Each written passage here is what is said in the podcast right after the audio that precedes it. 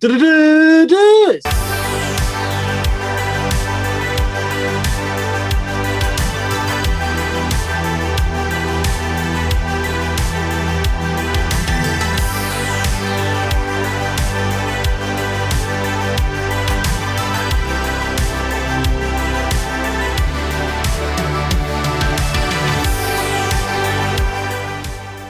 From the spice minds of cinema, this is the Uncut Gems podcast, a weekly show where we talk about movies nobody else wants to talk about. This is episode number 15, and my name's Jakub.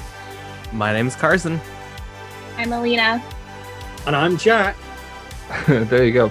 Um, right, okay, and today we're also in an, let's just say, expanded roster, because for the first time, I think, in the short history of the show, we have five people uh, on the cast, and today we are joined by our good buddy Kevin Whyte.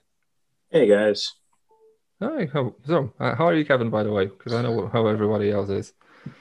I'm pretty good. Cannot complain. Very, very good. Awesome. Cool. So today's episode is again, this is called a bit of a celebration because we're observing the May the 4th, Star Wars Day, although um, a bit, few days to a few days late because the way the time this this thing airs is going to be already past. Anyway, if you're listening to this years from now, it's completely irrelevant anyway. But anyway, like welcome, time traveler from the future. Stay a while and listen. Whatever where was I? anyway, um, we're observing this holiday be, um, by talking about one of the two, let's just call them non Skywalker feature films, Solo, a Star Wars story. However, this isn't the only thing we are doing to mark this occasion. As you may know, this show is part of the Clapper community. You can find us at www.clapperltd.co.uk.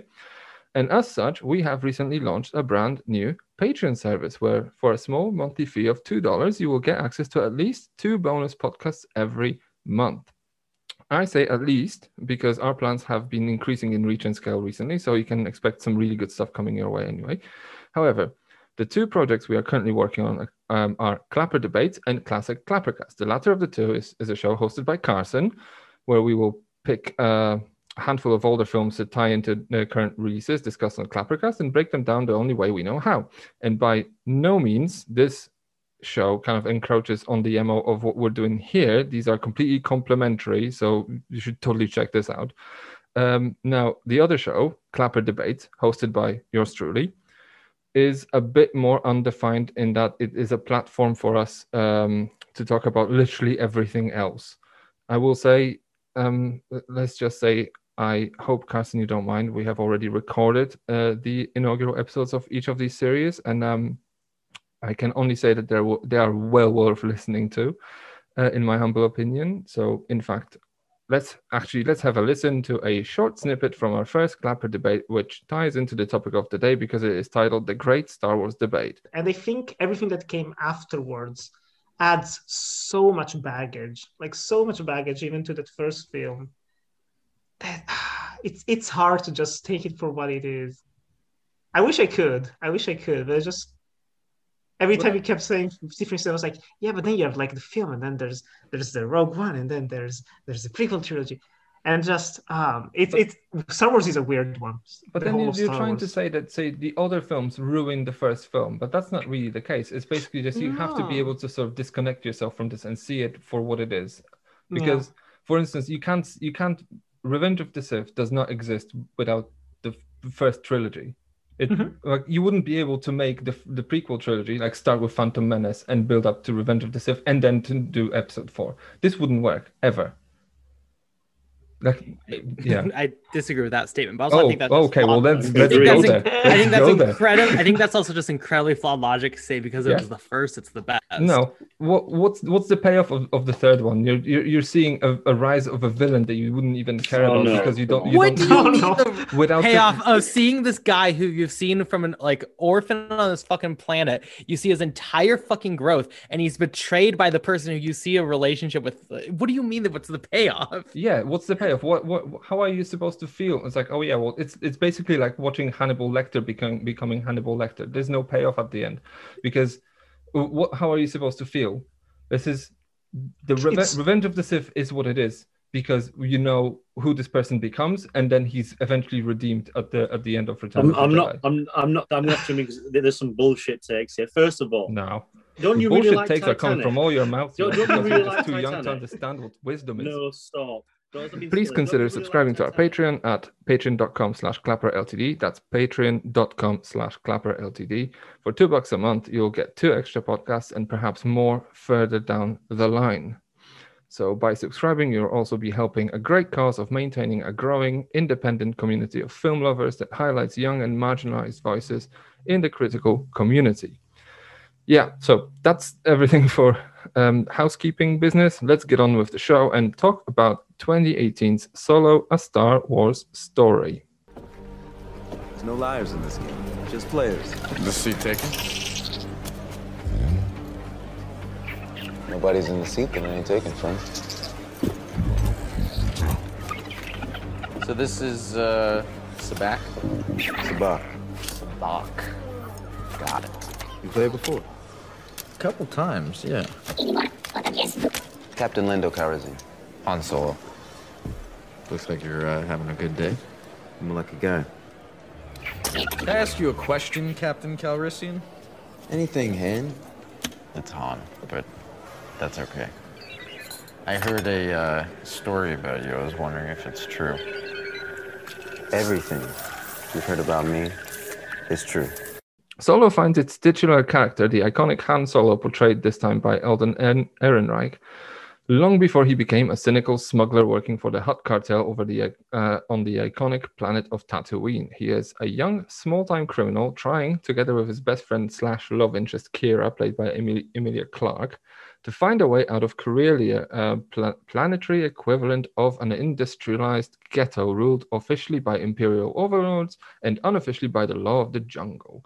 The two are separated, and Han embarks on a roller coaster of adventure that thrusts him into battlefields of imperial conquest in service of the ruthless galactic syndicates and at center of multiple criminal intrigues that will shape him into a hero the galaxy will need him need him to be later. Now, the idea for a solo film or for a solo solo movie actually coincides or maybe predates Disney's acquisition of Lucasfilm. George Lucas originally developed the concept for the story and hired Larry Kasdan to pen the script. That was back in 2012.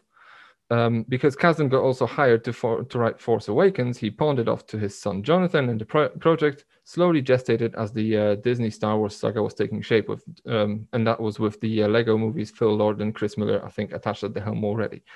The film was slotted for, to release between episode 8 and 9 and was deep into its production cycle when everything p- went, uh, let's just call it pear shaped.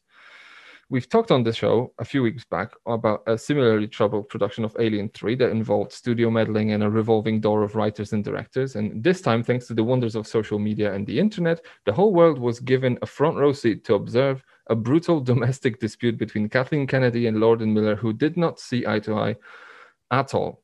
The pair was uncer- unceremoniously, unceremoniously fired under the official guise of creative differences, but in reality, it amounted to the directors um, being unwilling to follow the producer's advice and insisting on extensive improv as an artistic technique. And apparently, that's a no-no for Disney. I think we might get to it as a in a minute. Anyway, depends. Um, but what matters is that Ron Howard was hired to direct and reshot the majority of the film, enough to at least uh, earn him the solo, solo directing credit, pun intended.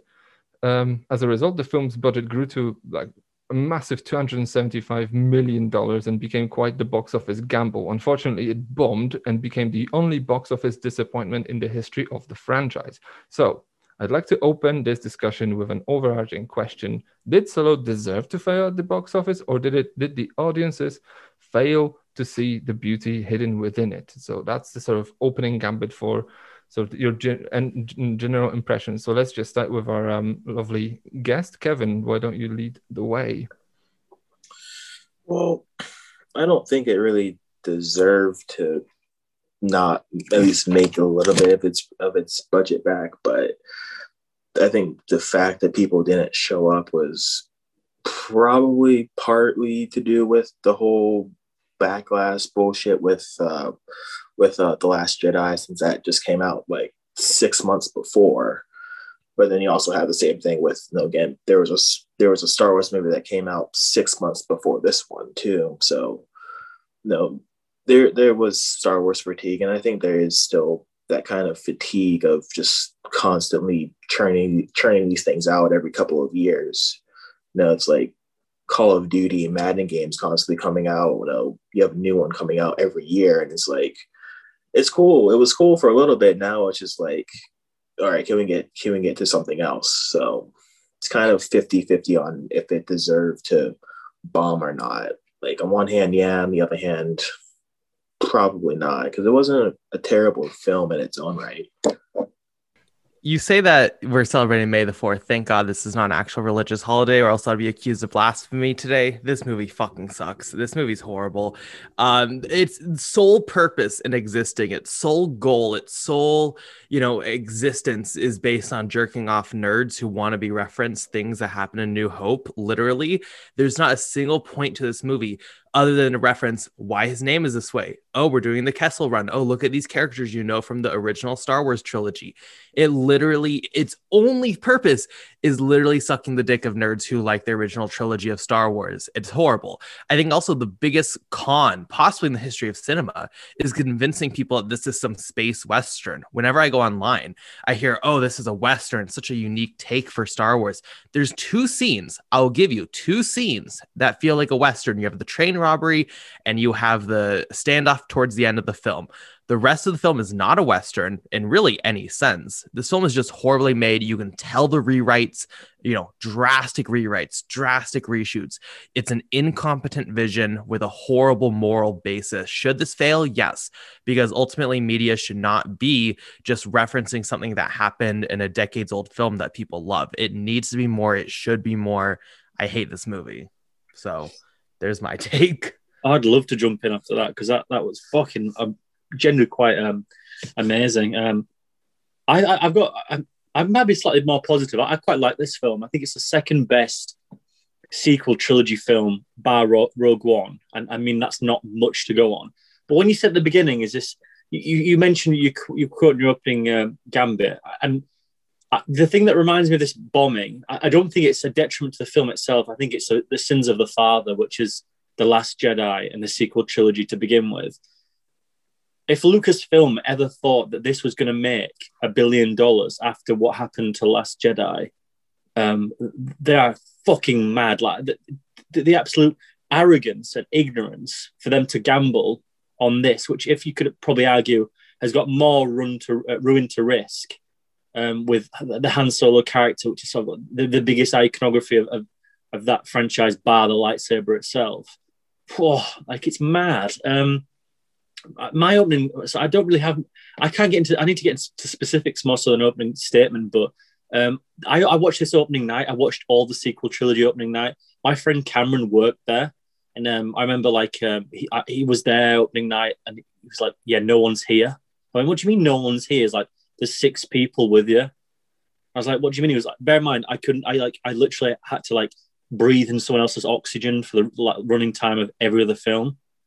Like it was like just excess, just like fucking nerd next to me.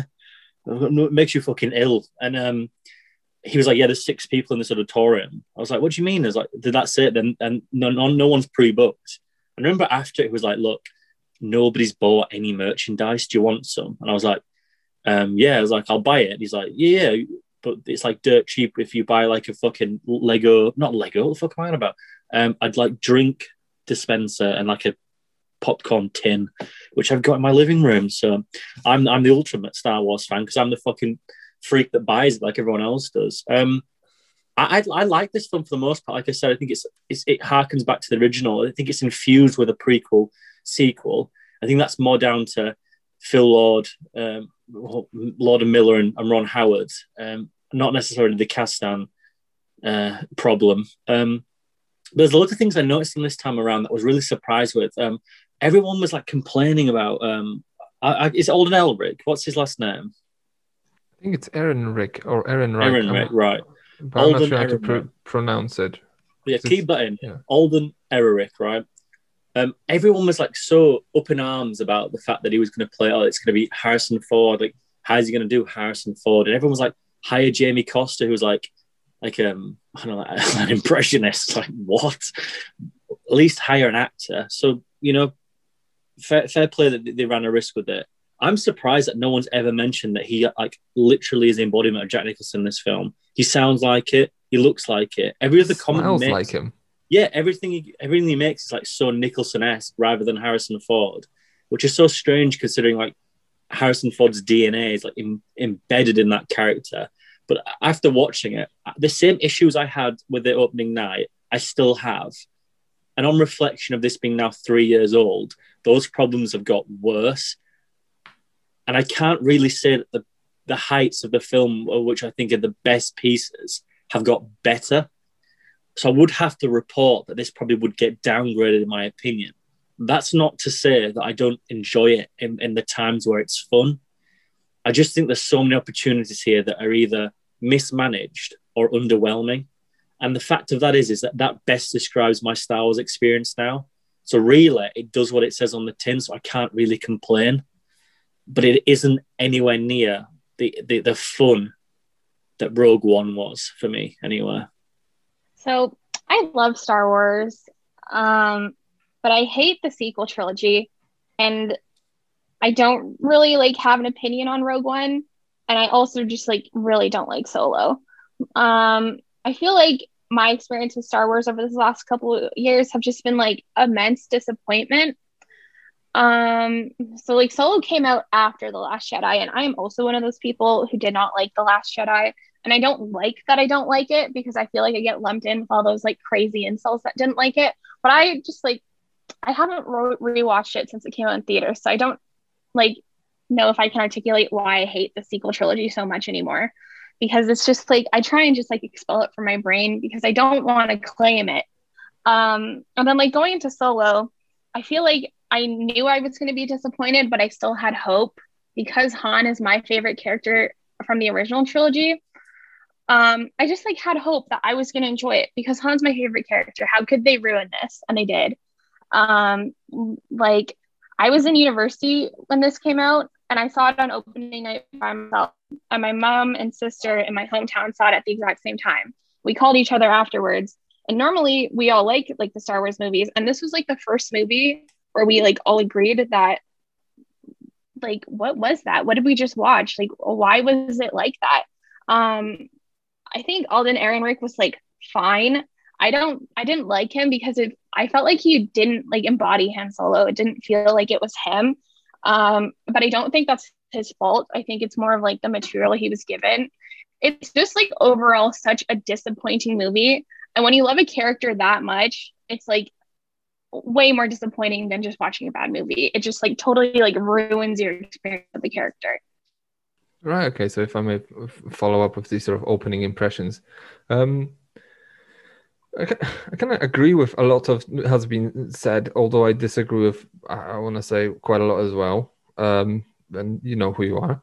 Uh, um, but what what I will say is okay. I've seen this in in in the, in the cinemas twice actually, not because I loved it, loved it, and I had to see it again. I kind of watched it the first time, and then I thought, oh, that's something different to what I expected. I don't I don't quite know how to feel about this. So I just went the other exactly the next day and watched it again. Um, and that was I think that's basically just kind of hugs back to sort of the on my original question in the way I phrased it is because I think that especially nowadays with films that um, let's just say have um, like a rocky production cycle uh, things kind of tend to um, self amplify as in like if you know that things are extensively reshot or there's the directors are fired and replaced like you know this film is not gonna like you kind of in, instinctively feel that this go- this is gonna be a failure. And kind of I, I have a feeling that a lot of audiences kind of just came into this expecting a failure expecting a car crash. And um how much of this is grafted sort of on your expectations as a viewer is a separate thing. How much of this film, it being being an actual car crash, is is probably going to be a, a, a, next thing that we'll be talking about. But but um, I have to say that. Um, I don't, it's not. It's not going to be a dig against Casimir. He's gonna. He's gonna use this against me in court. I think.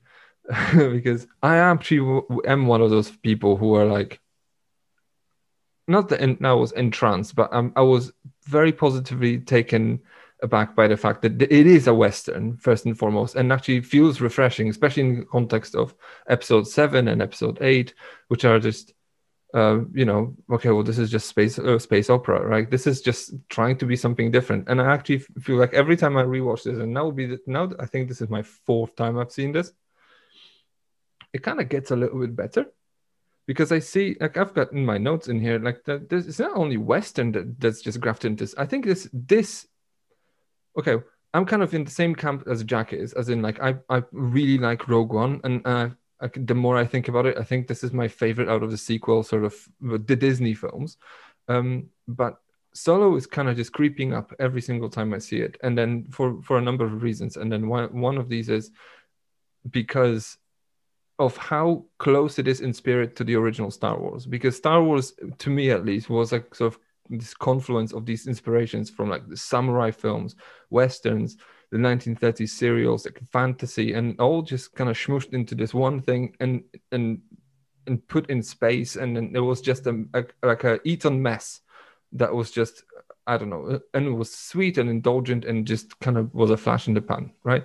And this is this kind of has the same DNA, at least in my opinion, that actually is a bit of a western. It is a bit of a heist film. It is a bit of a film noir, and and and it is a bit of a um, even a war film in a way because it has these sort of elements in just it's a patchwork of these elements and i can i can see how some people will be like no that doesn't work fine okay but to me this this kind of works on on a level that is just refreshing almost because it's, it's insanely practical. it's very little sort of um, uh, green screen in there. It's, everything's kind of very tactile. I kind of like this about, and I'm and I'm in the minority of people who actually think that yeah, Alden Ehrenreich is doing a good job being um, an interesting sort of rendition of Han Solo. I'm not sure if he's doing a good rendition of Harrison Ford being Han Solo. However, I have a feeling that because he apparently spoke extensively to Harrison Ford, and I think that the main uh, advice he got from Harrison Ford was you have to point at people, because that's what Harrison Ford does in Star Wars, just points at people, right? Um, but uh, yeah, I kind of agree that he's kind of like young Jack Nicholson, only with slightly less charisma. But yeah, I, I'm in terms of my original sort of like general impressions. Like the more I see this film, the more I kind of like it, and then I, yeah, it, it is well, you you you can probably if you sit down, you can probably see yeah, it's a mess, and I have my problems with it, and we'll probably get to it. And it there is fan service in there. There is quite a lot of, a lot of it too, but and yeah, I don't know. I kind of I kind of prefer. Uh, you know, I like uh, if if I was a fan being jerked off by this film, as uh, Carson, you just put it very very sort of graphically. I kind of like to be jerked off that way as opposed to being jerked off the way the Rise of Skywalker was supposed to jerk off the fans.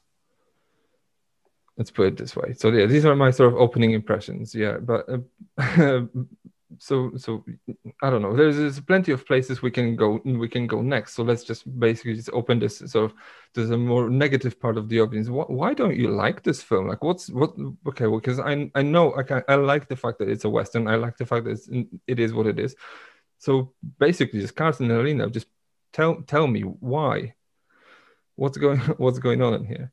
Let's clarify. It's not a western. You there's two scenes where it's western. It's not a western. It's so let's just first clear. Let's clarify that it's not a western. So it's more than two scenes. Um, so.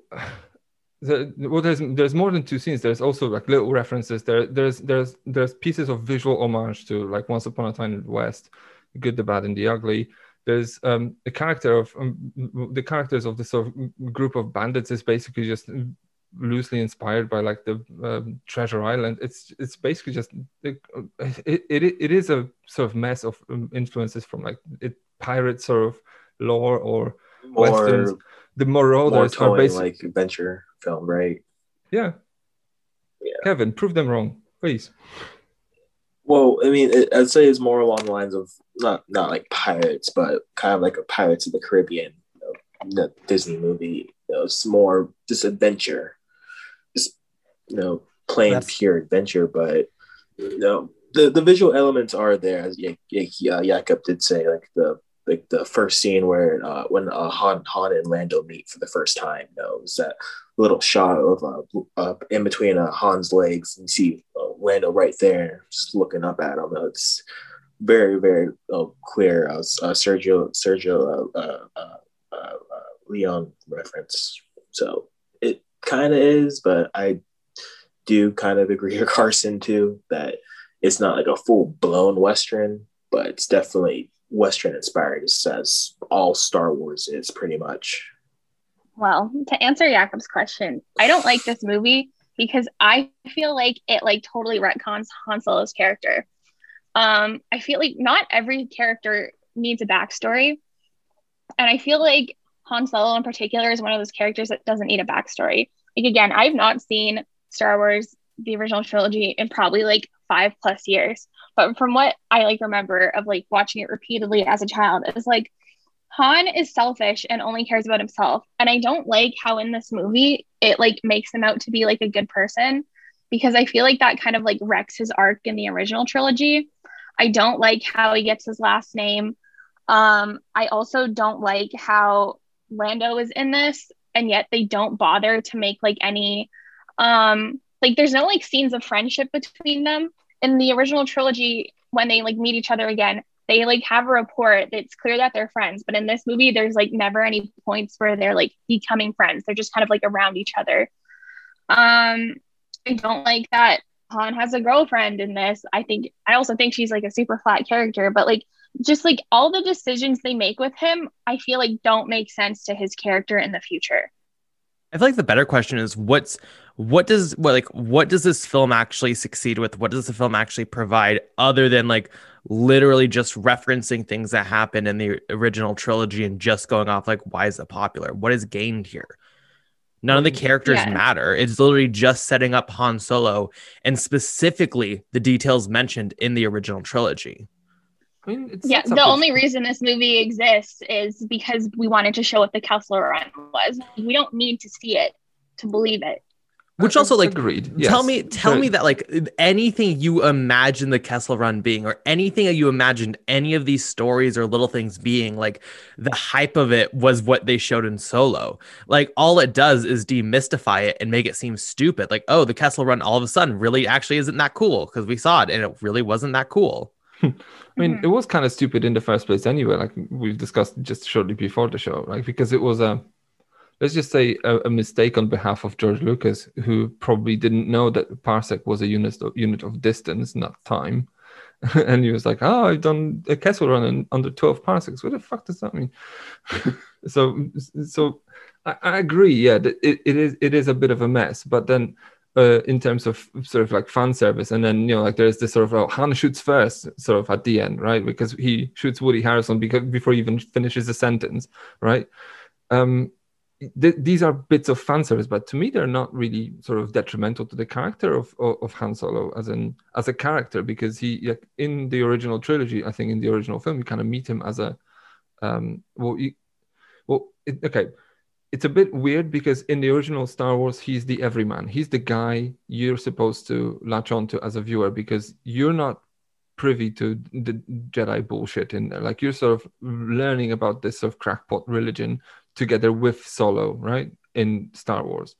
Because he's like, w- yeah, he doesn't know what lightsabers are. Like, this is basically just like a cult that kind of just got forgotten for a while.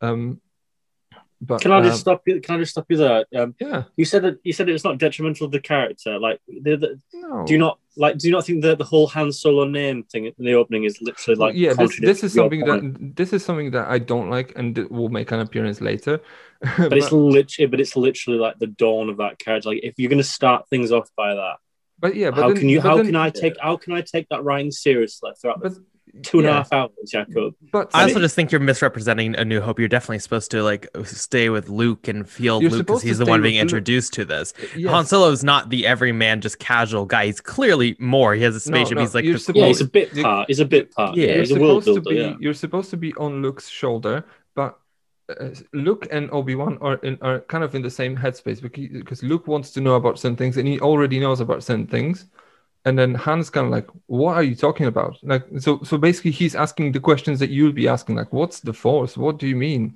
Like, he's he's he's the sort of your avatar, at least in my opinion. But yeah, to- cover Jack. But like, past what this does for the character, the film itself. What does the film accomplish? What is good about so? Like, what does this film mean? Why does this film exist past that? No, it's a it's a it's a, it's a nerd um like it's like a, a nerd's fucking. What's a nerd nostalgia Yeah, fest? Let's put it this way. That's Yeah, I first mean- and foremost. Yeah. I mean, it, it literally is. I, I think there's. I think you'd be hard. I think every ten minutes you could point something out. If it's not Darth Maul turning up at the end, which like on the surface is quite cool, but when you think about the the, the, the actual depth of that, it's just either to tie in back into the Clone Wars, which they seem to have prepped anywhere for its revival, or they had no Yeah. fucking idea what else to do aside for just uh, bringing like the the deus ex machina. But it's like like, the whole stuff when like um they get they get to uh, wherever they go to mine and like the, the the uniforms back out or you know there's certain things that you see in the background. It's just like I, don't think this film stands upon one original bone in its body, and I know it's difficult to sort of say that when it's like the eighth entity in, in a franchise, but if you can't evolve, I just I don't see really the point of manufacturing this society, especially like when you're looking at an iconic character. I think you're doomed to fail, and I don't think a studio is that stupid to sort of br- uh, build this, release it, knowing full well it will underwhelm. Aside from being just a cash count, I think that's what I essentially it mean, is. this is I- Disney we are talking about here. No, so. of course, no, of course. I, I, I, I think, I, I- I just think with this franchise, it, it's it's it's a catch twenty two. You you release it, and it get it, it may get favorable reviews, but people will be annoyed by it because there are purists out there. And then if you fuck it up, you you you lose them. You probably make money, but you lose the purists as well. I think if Disney know that, and obviously they rectified that with Rise of Skywalker, this has been brought out for the money. I think they knew full well. I mean, I think the cast stands don't do anything for this. I think the one thing I noticed when I first watched it was how poor it was shot. And I think in my in my um, in my review, I, I, I name drop it. Is it is it um, Bradford Bradford Young? Young, Yeah. Yeah. But but then it comes out two months later that that he, they didn't follow his specific requests of how to showcase it, and you just think if that's how ignorant and naive a studio is to to, to maximize the experience. And again, like we're talking about a narrative, we're talking about the writing here about oh, it's Han Solo. If if if if and that that's on a basic level. If you're if you're producing that and showcasing that to me as an average audience, and I don't take that seriously, and that's your opening 10 minutes, how can you afford to have me on board to the ending? And and again, like more as a cinephile aspect of it, looking at th- through um, an analytical lens, which uh, granted not not predominantly amount of people who watch this will do, and they probably won't care. But if you're going to throw your um, uh, excuse me cinematographer under the bus, how can you have how can you demand any respect of me as, as to as to sort of appreciate the end of it? I feel like the more I talk about this, I'm gonna I'm gonna get really annoyed with it again. And I, I'm not going to go down the Star Wars route. I'm going to go down the, the, the, the, the look at it as a singular film. Mhm. And I look at it very similar to Tenet, whereas I look at it and I think I can understand why you try to do that. And I can understand why people would find that interesting. But on the basis, on the bare bone of it, this film is nothingness. And I don't want to do this because I, I actually quite like this film. But it's, it's, it's, it's podcasts like these and discussions like this where you hear multiple. Because when Carson spoke, I, fe- I, I feel everything that Carson said. I honestly believe everything you said to be true, which for you, Carson, and me, it's like, that won't become to a surprise. But then Alina spoke, and I felt exactly the same as Alina. And then Kevin spoke, and I feel exactly the way as Kevin did. And I can understand why you you would like it, Jakub. But at the end of the day, I don't think you could argue against this being a lifeless, boring, inadequate entity that is there to make money and nothing else. I think it underwhelms on every single thing. Ju- Just, just, I don't want to. I'm not. I don't want to cut anyone up. But can we just talk about the the, the, the people of color in here? I I don't want to sound like a fucking snowflake, but we have this discussion every fucking week now, right? And they get rid of like the only character, well, the second character in here, like this, and and and, and it's like she's like the, the most interesting character. She has charisma. She has flair. She's, mean she Thandie has Newton? nothing to do. Yeah, she has nothing Yeah. to do. But Well, she, in the, well, no, she's instrumental to to Oh, to, to something. stop. She she has like ten she has No, like she ten doesn't. minutes of screen Stop, time, yes, No, but she she in terms of her, doesn't. Stop. No, no, but in doesn't. terms of her story, like I'm she shutting she, she does something important, right? shutting your butt down. No, You're making excuses up for it. She has I'm one good excuses. element where Han talks about wanting to be on, her, on, on his own, and, and she says it's good to have a partner, which is a, a small theme that resonates throughout the, the, the period of the film, which ultimately comes to nothing because we know the character anyway. She has one scene on that fire, and she probably steals the scene. She has nothing to do. Where she goes out is pointless. It's redundant. Why didn't? Why does she blow it up? Like they're just gonna like. do- Doesn't Chewbacca like un, untrack it anywhere? Like to me, it's just it's just un, it's redundant. And, and well, that's secondly, a perfect point for why like the screenplay is such an issue. Her entire character was a rewrite. Her entire character was added in after the fact. So that's like exactly the script is incompetent. I agree. I mean, the, the script the script is a mess. I mean, like, like it, it, it starts with like the Han Solo be, origin origin of the name. Like uh, at this point, I'm I'm I'm kind of thinking like, is this like a Lord and Miller sort of addition because it's kind of supposed to be funny and tongue in cheek? And then That's there's- not no, you I, you can't. that's not funny or tongue in cheek. That no, but yeah, then- I don't but- think film but Lord, then who- yeah. would be that lazy. Do you think anyone's laughing at like that, Jakub? Seriously, do you think I- anyone's laughing? I, get I don't, I don't, I don't think anyone's laughing. I Han think, I, I think it was, it was written with an expectation for someone to laugh, and I think they failed. Oh my god! Like wow, these people. I don't think these people live with other human beings, do they? No, no, but I, I would I expect tell you them. I- I would, wasn't I that in the expect someone trailer? in the writers' room thinking, "This is, this is funny. Let's do this." I'm pretty sure I was in the I trailer, so they obviously had faith I in the think so. line. Yeah. I remember seeing it in theaters and people just like groaned. Hmm. Like you should not have people groaning in like the first 10 minutes of your freaking movie. You it, it was it's it's as bad as the end of Rise of Skywalker was Rey's being like, "Oh, I'm, Oh, I'm Ray yes. Skywalker," and then that's the Yeah. end. Yeah, there's a trend It's- building it- up, it is- isn't there? It is on par. hmm Carson, what do you have to say for this? No, I mean I agree. I think that a moment in execution, Rise of Skywalker, even though I love that film, is like horrible. I think what it means thematically is good, but I don't think the execution is good at all. Yeah, well, I think we, we, we agree on that Yeah. as well. I, I think again, but that that's a that's a running trend for these films. It's there's there's there's good thematics here.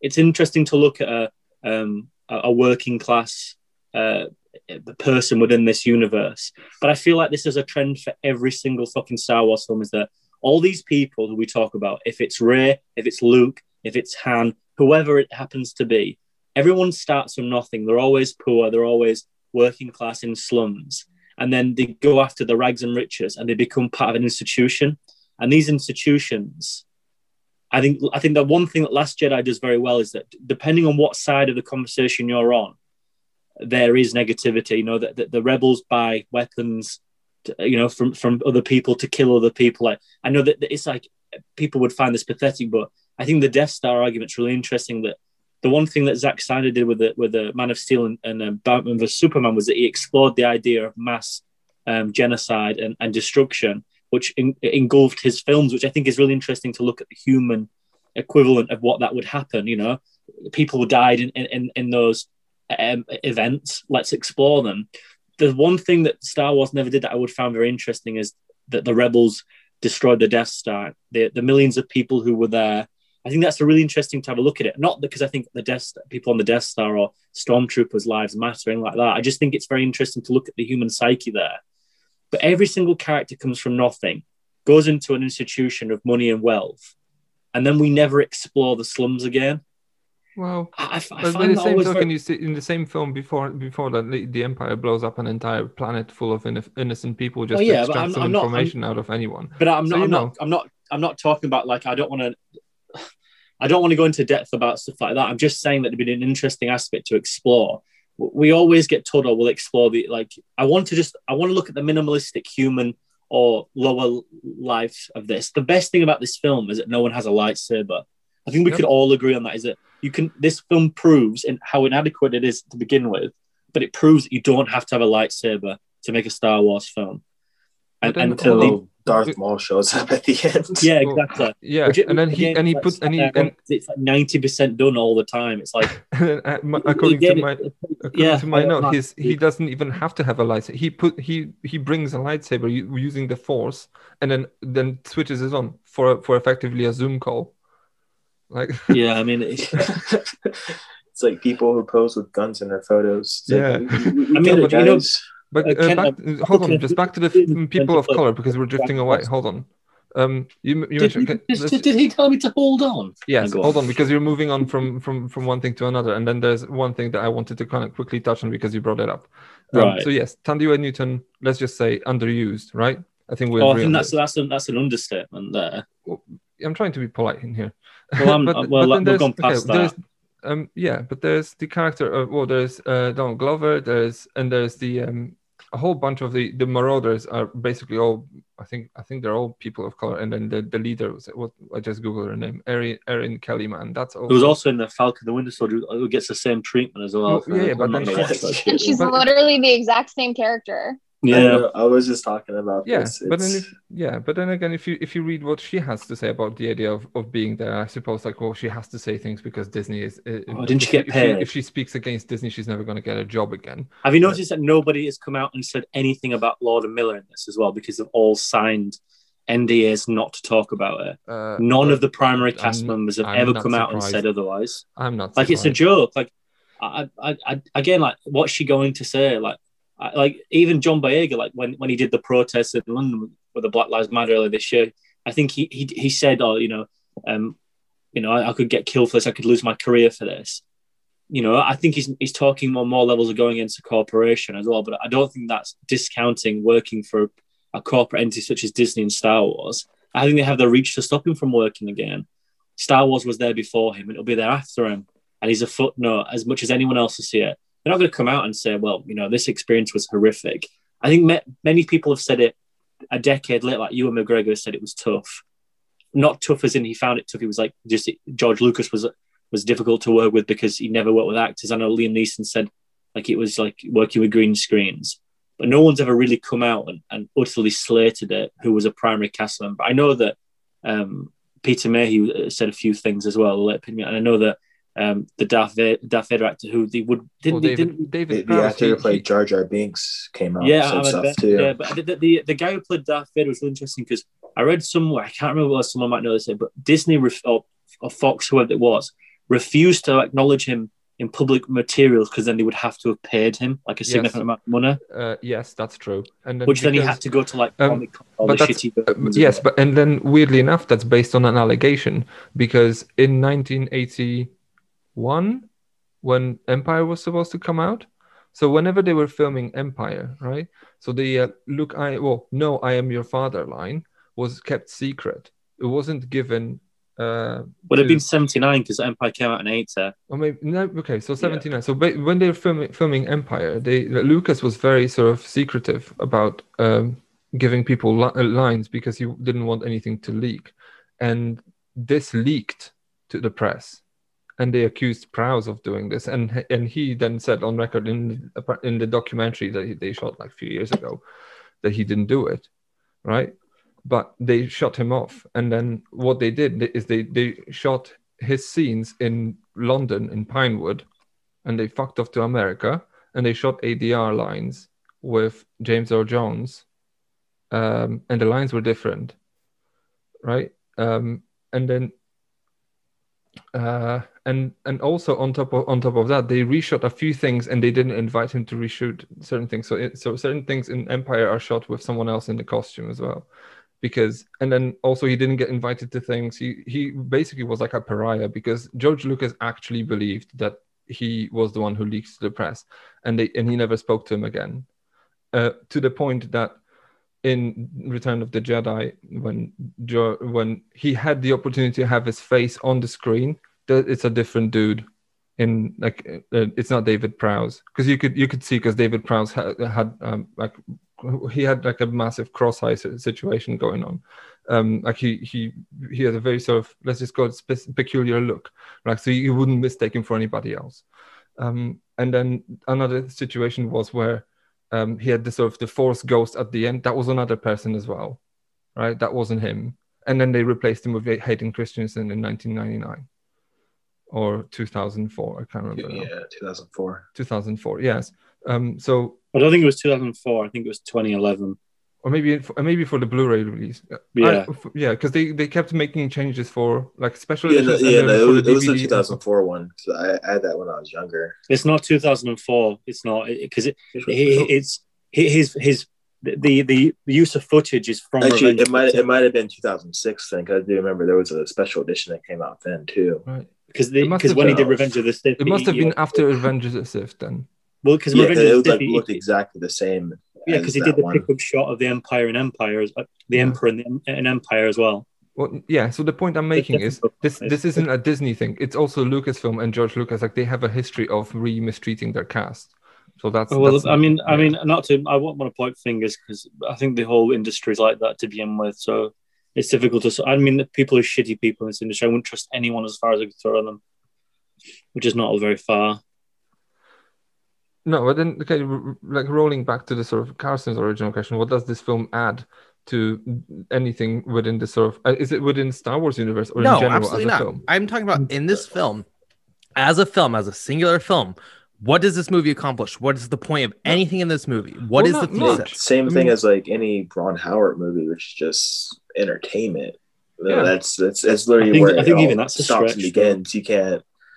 That's true too, but Sure, that's okay. Rocks, where- Aside come from where aside from the. So we're film here on a podcast saying this. So we're here on a podcast saying this, saying this is an un, possibly an uncut gem, but the film is also completely empty. It has nothing to it, and Uh, it try. The only thing it rests on is being entertaining. And hey, it's not really entertaining. No, It's like, what, what we're, what we're what's trying to say what's the this- thesis here? Give me No. a reason why this film is like worth any amount of time well, to this- watch.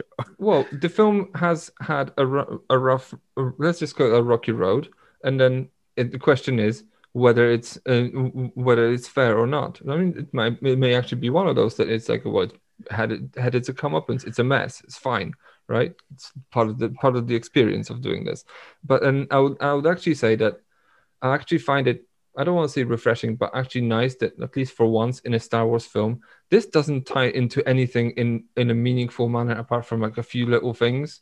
It doesn't. It doesn't have it, it its baggage. It's kind of purely le- relegated to second degree fan service, like you know, Han shooting first or uh, name dropping the Hutts or something like that. You're saying the Han Solo uh, origin movie doesn't tie into anything. No, I mean, in con- like say, out of the films that are not Skywalker saga, this one doesn't really tie into anything in in in the same way the others do. Like Rogue One actually ties into the original Star Wars, imme- like literally, right?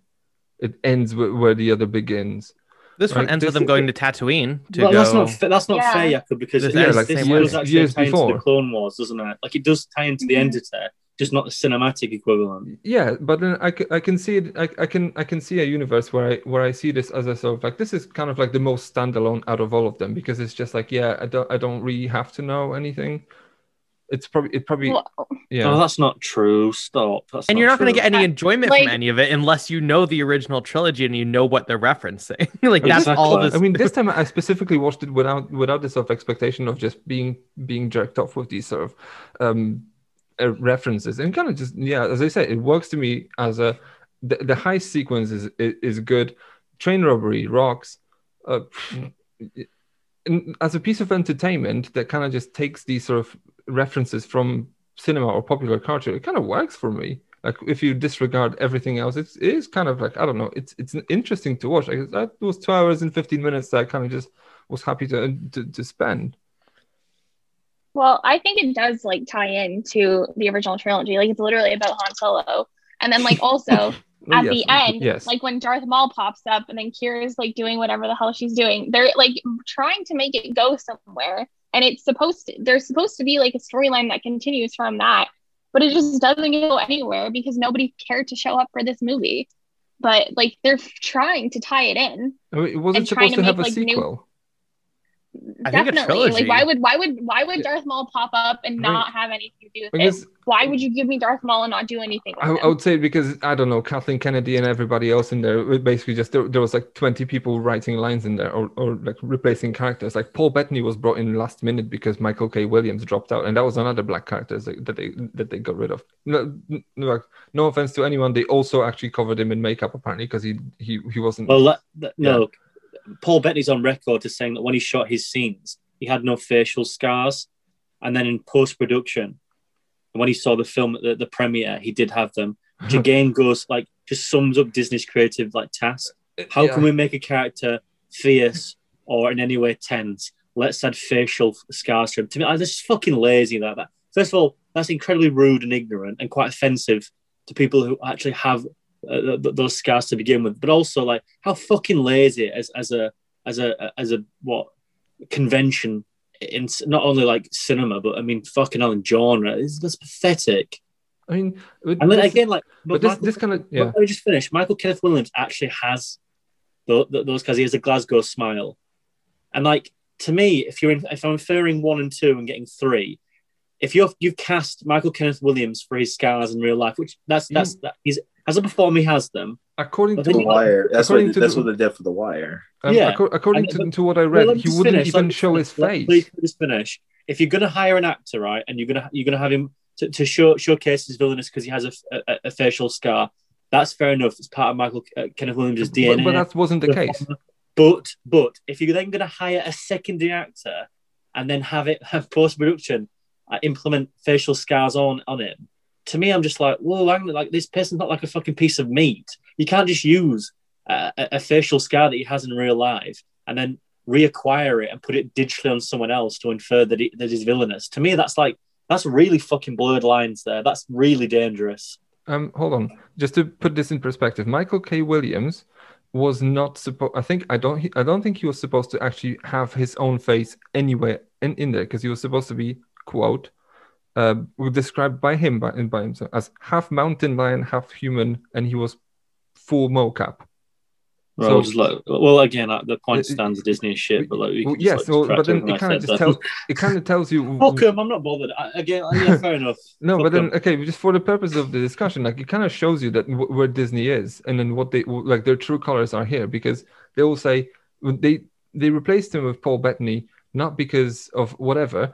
Uh, they said they, they just, well he didn't have time, he was doing something else, and they said, well if you if you don't have time, we'll replace you because we we have our schedule, we need to keep to the schedule. We're already Does it, behind didn't he say that like he'd shot eighty percent Yeah. of his scenes, and then instead of like either Uh, filming they said- around it or getting back in post, they shot like hundred more percent from Paul Bettany. How Yeah, does so- that fucking work? How He was ridiculous removed is from the that? CGI film. character. Something's not right about that story. That makes no sense. Why would you hire another actor, which would cost millions of dollars, rather than CGI another character that you've created eighty percent for? That doesn't was- make any fucking cheaper. sense. That's pretty much what it was. At this point, they were probably already 250 millions in, and then and also it, it also kind of gives you an interesting wrinkle because you've you've touched on people of color. Disney, I think. I mean, Kevin, you may want to chime in on this. Uh, what you what you think about Disney uh, has a history of trying to break into China as a market because that's an amazing amount of money for them. And Oh, then yeah. the, the thing about Chinese market is they're not very fond of people of color. Yeah, I mean, but- remember but perhaps when, let's not- remember when let- Black let's- Panther no, but then the. Disney has ha, is on record of changing the Black Panther poster, Oh, covering cool. I'm gonna eat my covering Chadwick cheesecake. Boseman's face. Um, it's like removing John Boyega from posters. Like this, this, this. They do shit like this. Perhaps the corporate entity of China. Let's not just sum up a, a group of people. No, not uh, uh, China as a market. Yeah, this yeah, is what uh, Disney thinks Yeah, let's, will let's, sell. let's stipulate, yeah, specifics. Yeah, China as an economic market. That's what I said. Yes. people. Yeah. Okay. I'm gonna eat my cheesecake. Apologies. Although you do, although you will- you will probably like if you dig on YouTube, you'll probably find people just visiting China and just just showing you Oh. place places like where on like shops where like people do have like signs like black people not welcome. Like this happens. Well, you have that in America too. You had 76 million Yeah. people vote for a Nazi. So, you know, what are you going to. I've been to Japan, and people were like making remarks that black people smelt on trains. Yeah. So I've seen it firsthand in, in Asia. I was going to say a, a mass amount of people are like that. I think it's a certain generation, but unfortunately, if if if they're pandering to this. yes, yes, which is a problem, and I, and, and again, it's problematic. But they have to break down that barrier to filter um, those faces, those voices in cinema, so that the next generation in these places can get, you know, uh, So- hopefully Yeah, being yeah. able to uh, um, access different types of, you know, ethnicity. That's the only way you can do it. But again, you're going to make the point here that Disney's got its fucking cock in its hand because it can't do it. I'm afraid that it needs to because if it doesn't break down that barrier itself, it's not going to be fucking broken down by anyone else. So I have absolutely, and let me just state this quite clearly. I couldn't give, or I, I couldn't hold any emotional value uh, or, or any sort of respect from a company that could easily do what they do, and they don't purely because of a monetary issue, they can get fucked if they think I or you should make a, a comment or a reason of which why they shouldn't do that. If China doesn't, is not able at this point in time or or, or un, un, unable to understand its problem, it's an economic problem, right? That's not a detriment that Disney can't do it to begin with. I'm sorry, but that, that conversation has gone on for far too long.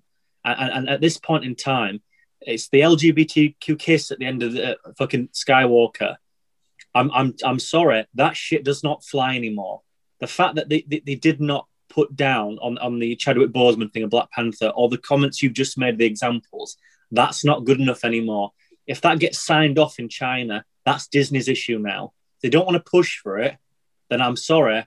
I'm not. gonna- I don't think anyone should have to defend them whatsoever. If they want to make the bed, they can fucking lie in it. At let's see this. This is a this is a forum for discussion now in here because we have people of color here. We have Kevin, we have Alina, and we have people. We have representatives of the LGBTQ plus community. What where, what do you guys think about this sort of? Um, here it is from from the horse's mouth, right? Disney's practices, or in general, like corporate practices of trying to pander to China as, as a market be, um, based on what they think will sell, and then sacrificing let's just call it politely moral integrity in the process. Yeah, but why, why, why are you doing this thing? Why, why are you saying like, to do it politely? Just say what it is. Yeah, I don't know like what takes you think we're gonna take about like a No. company buying into racism and homophobia. Like fuck them. Like clearly, like Yeah. fuck Disney, fuck you mean- for being racist, fuck you for being homophobic. Like we've talked about this before. Like I don't I don't know how this like really relates or where like how deep this is gonna go. Like it's disgusting.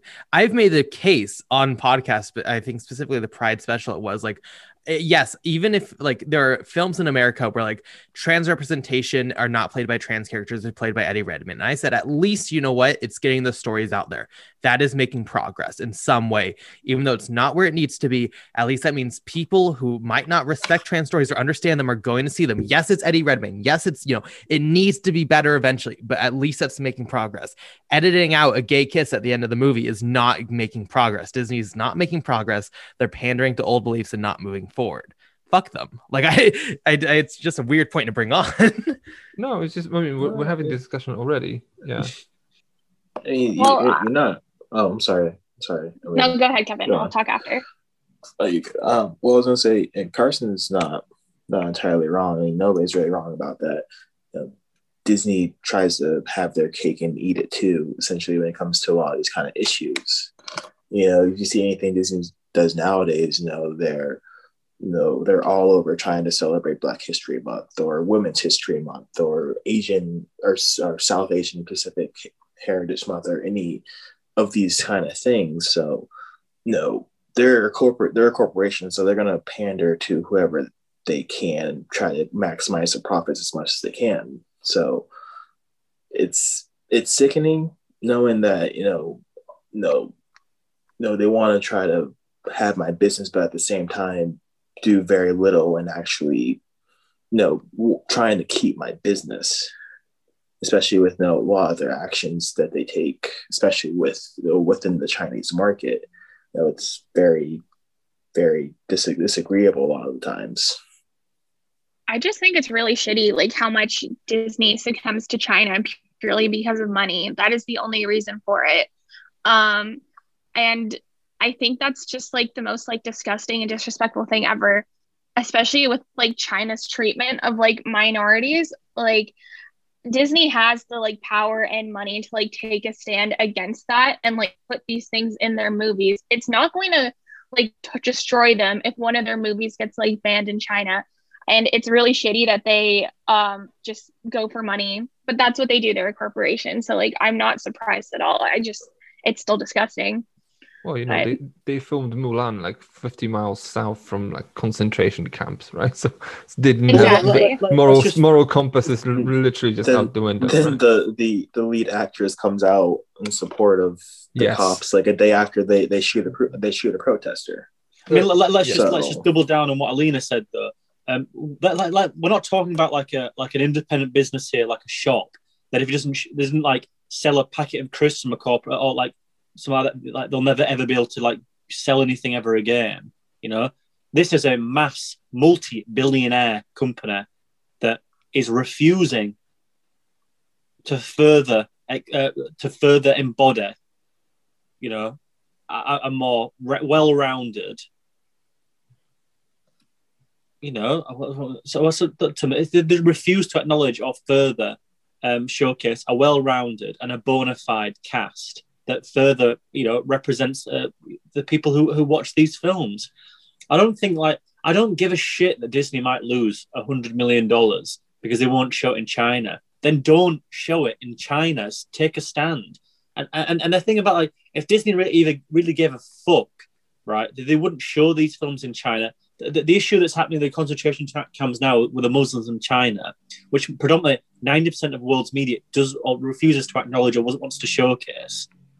Well, no, no, it, it is show. It is showcase. It also it Oh is my, no, active- it's not. well, yeah, in, no, in, not. in, in, no, in British, no, B- BBC has has done quite a lot on this. Like you have to kind of give credit where credit is due. For instance, like, no, I'm not giving. I'm not giving. this. That's a that's a fucking job. I'm not going to give them a news Well, service yeah, credit. and then and they're doing their job, don't they? And then Andrew Andrew Marr had a, had the Chinese I paid my ambassador over, uh, and then he grilled him over this, didn't he?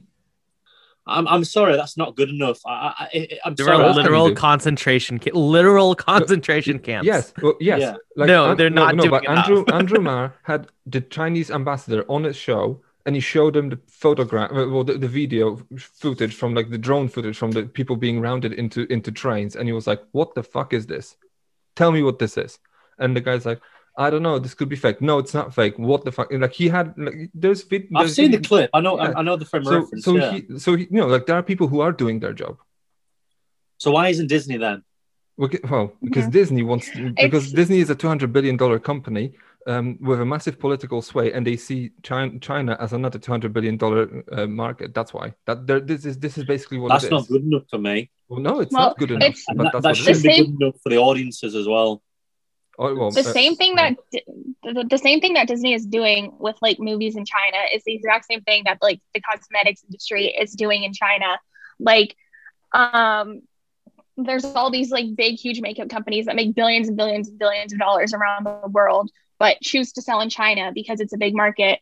Um, and because they sell in China, they have to test on animals because that's what China's laws are and they'll like claim over here in America, like, oh yeah, we care about animals. We don't test on animals, but we sell in China, so technically we do.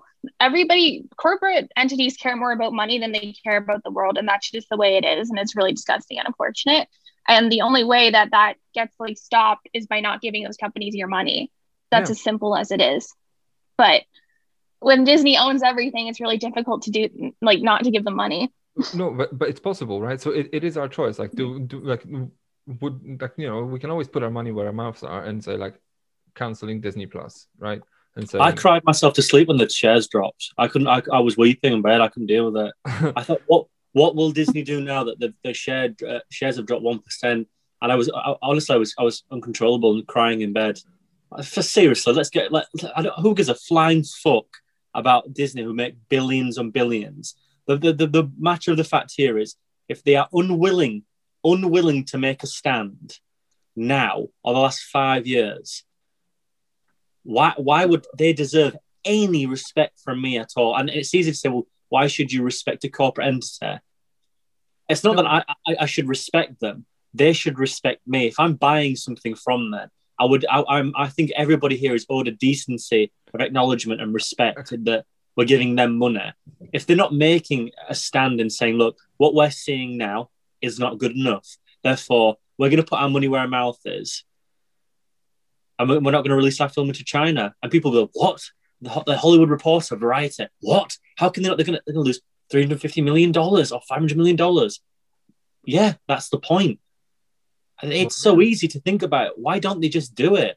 What does so like again like because you have a black character Lando Cam- Cam- Calrissian and, and Donald Glover, like is are we going to sacrifice three hundred fifty million dollars over a person who has had to fight day in day out throughout his career to, to have that that to get to that point to have his character showcased? I think they can take the fucking hit there. I'm sorry. Like I'm, I just I don't have any any moral compass when it comes to Disney. which they don't anyway. I don't, fuck them. Who cares? Well, can we clarify that it's not just the China thing? Like even in Yeah, like definitely, the yeah. US and stuff, like they made a very clear choice to put their gay teen show on Hulu or through Star rather than Disney Yeah. Plus. They well, yeah, swi- but like in, in America, very they, did, they didn't cover this. Chadwick Boseman's face on the poster. Like, let, let's just let's just make make like I know it's now. yeah, but okay, I know but you're America's censoring in a queer very weird teen place. and- content. Fuck you. Like no, no, Amer- Yeah. America's in a weird place anyway. But it's a the no, voice it's of- marketable in America to promote Black Lives Matter and promote Black voices. It's marketable. They make money. They look it's- good that it- way. well, it's marketable and it's also not illegal to do this. Like in Mark, in, like in America, you have like freedom to say what you what, you say. Do this, but it's China, not that it's prison. illegal. That's no, that's absolutely a false take on this. Because if they thought it was marketable to do queer voices, I guarantee you would see a gay character, a gay major character. They don't actually care. It's not like oh they're forced, but their hands are tied. They consciously don't want to do this shit, very consciously. Like, I just I don't know. I I I mean It's it's bit- we're we're far away from solo at this point. I let's know, be yeah, clear, but it- it's because of board members who are. But it's who are but it's an important discussion discussion to have. I think. because of, it's because of board members who are shareholders who hold, and I, I'm, I'm going to say it anyway, I'm going to fly and folk, but they hold Republican values. Bob Iger Yeah. would probably run for president. There are other He was shareholders. supposed, he was who are- supposed to be who a Democrat, right? well, who do not want to go against the grain in order to be able to back a high, vast amount of public support and therefore audiences. Are you going to vote for someone who may raise, um, you know, nurses and, and staff members at schools money? Are you going to vote for the person who made fucking Star Wars Episode 16, who brought you joy for an hour and 23 minutes and you paid $38 to see it? I mean, public opinion will sway for the latter rather than the former. That's how it works. I'm, I'm, I'm afraid to say that, that that is it. It's just share prices that will fall.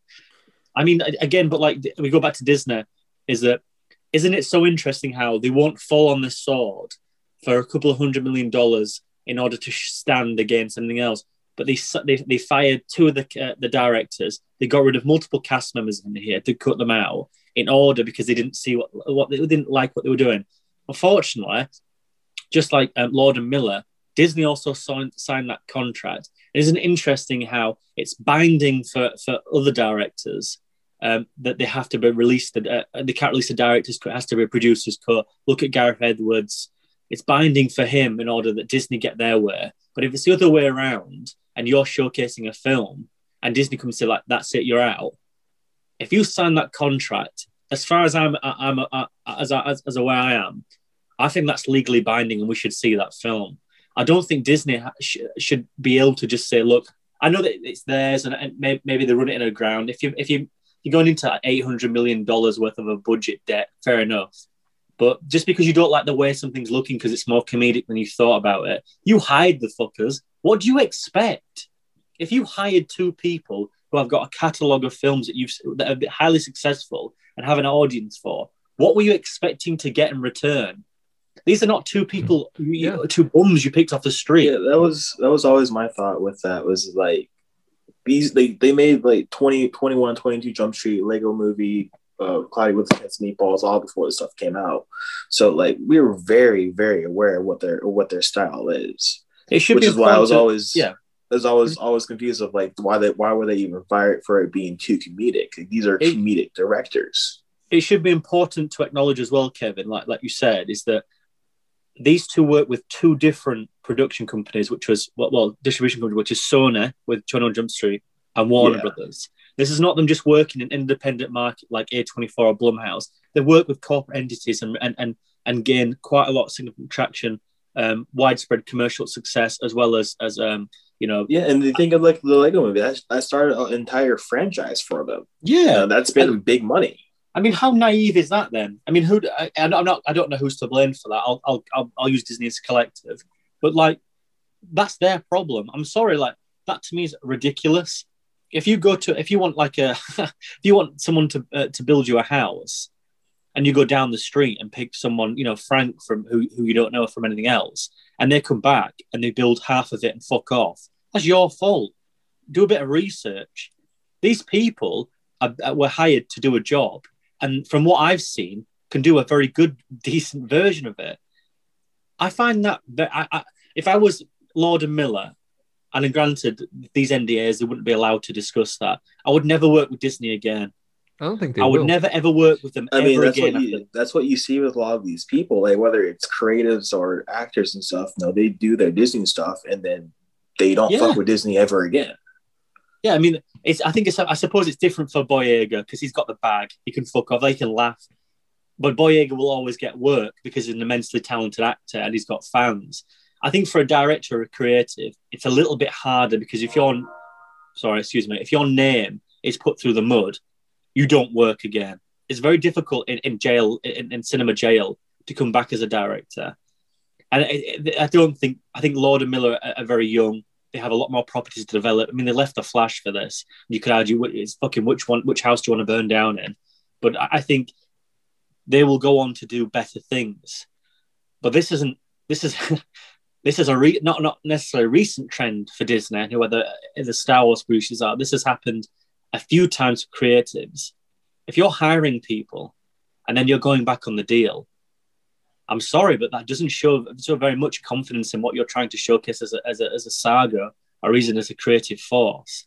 And that would probably tend to explain what this film turned into and what, what the last Star Wars films turned into. And we're going to see it now that we're, they're, they're going to go back again and they're going to start something with this Rian Johnson trilogy that I don't think anybody wants to see. I mean, the man's made the bag with Netflix. It's never going to happen. I don't think.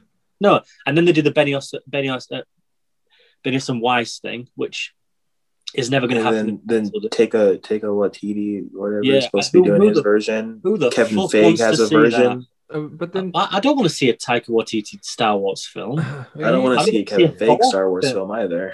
Yeah, I mean, like, I, I, I, the Hunt for the Wilderpeople is where Taika Waititi is best.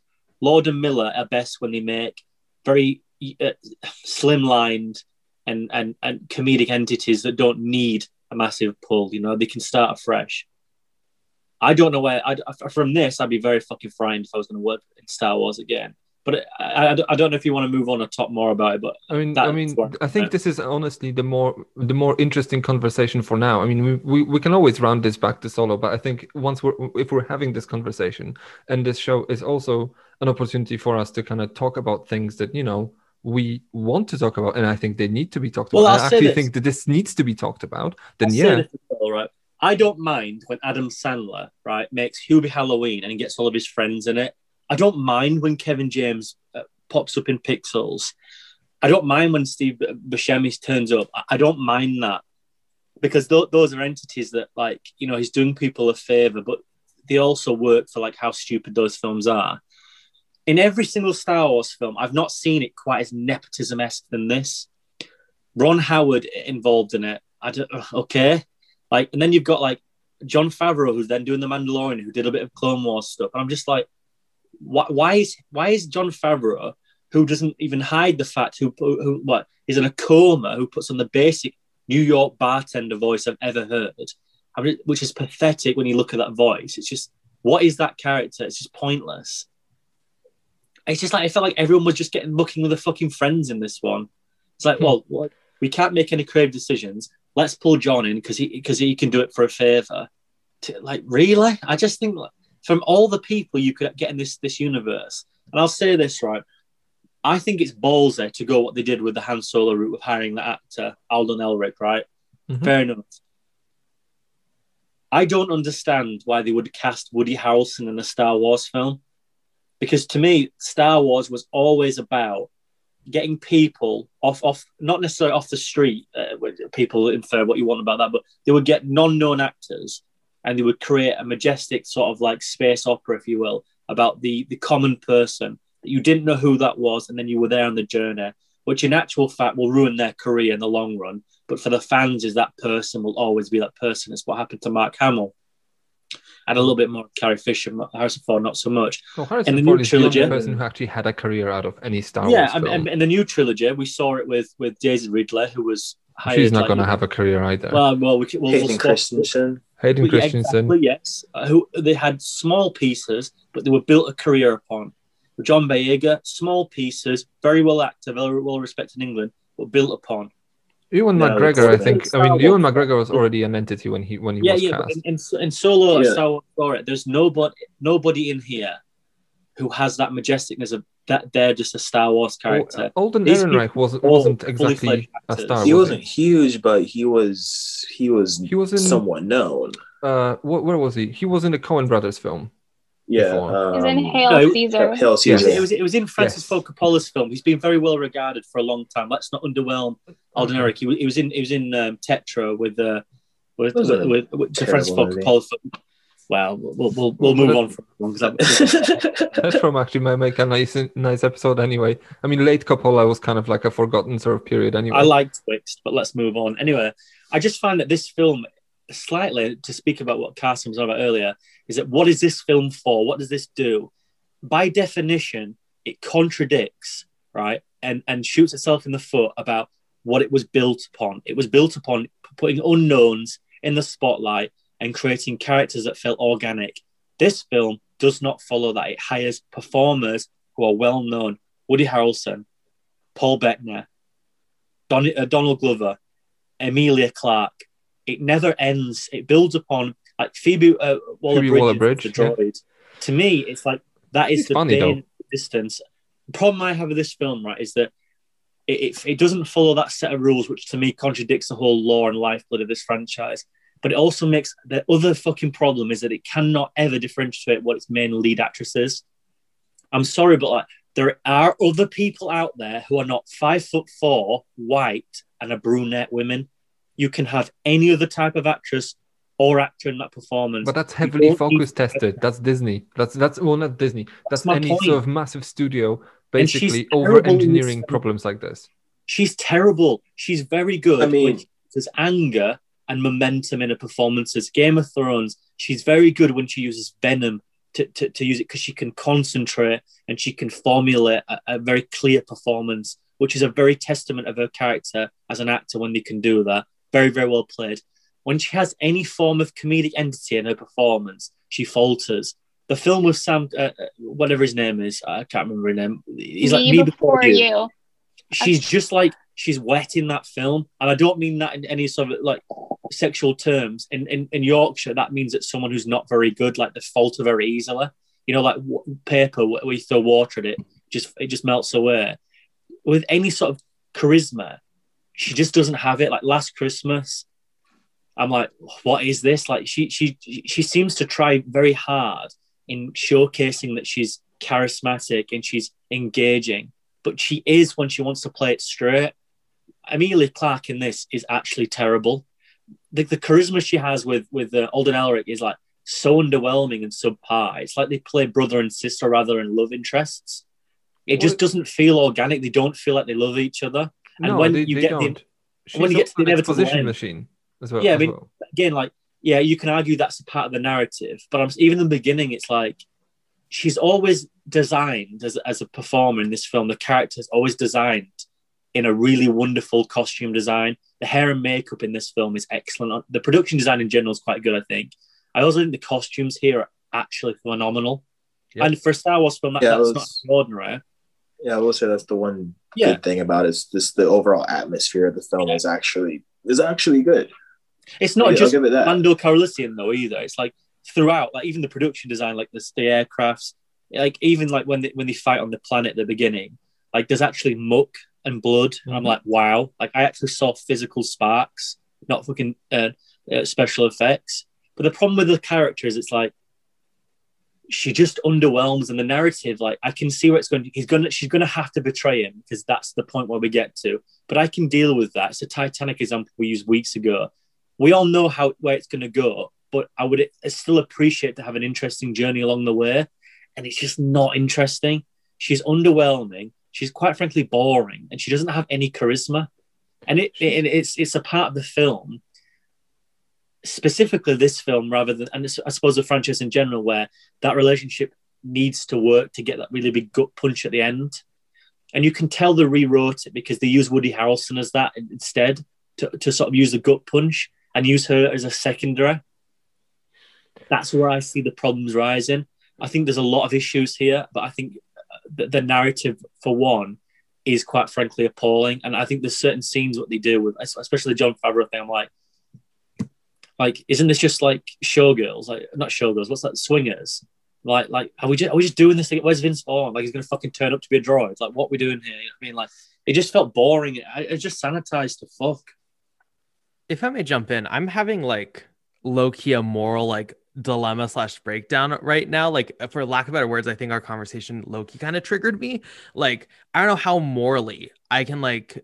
I feel very weird as being like, oh, the costume design is. I think this movie might go down to half a star, and I'll fully blame like Solo and say Solo is the one in front of me right now. But like, I don't know how I personally can be like, oh, like the costume design is good. Like when like the moral dilemma of like what Disney does is still like I'm genuinely so repulsed. And it's weird because we've talked about it before, and like nothing we've said on here is new information. But like, I don't. I think this film like I've I've no interest in like talk like genuinely. If it was not for Clappercast, I probably wouldn't watch another Disney film this year. Like it is so genuinely repulsive, and so genuinely like I don't know. I don't know as a critic, but not even as a critic, but like as a person, how like I gave this film some benefit of the doubt. It's like, oh, it looks good. Okay, I can see like, okay, you know, the acting is fine, but like what it stands for, specifically due to the company it's coming from. But like even this film, considering how empty it is, at least like Rise of Skywalker and other Disney films have something to say.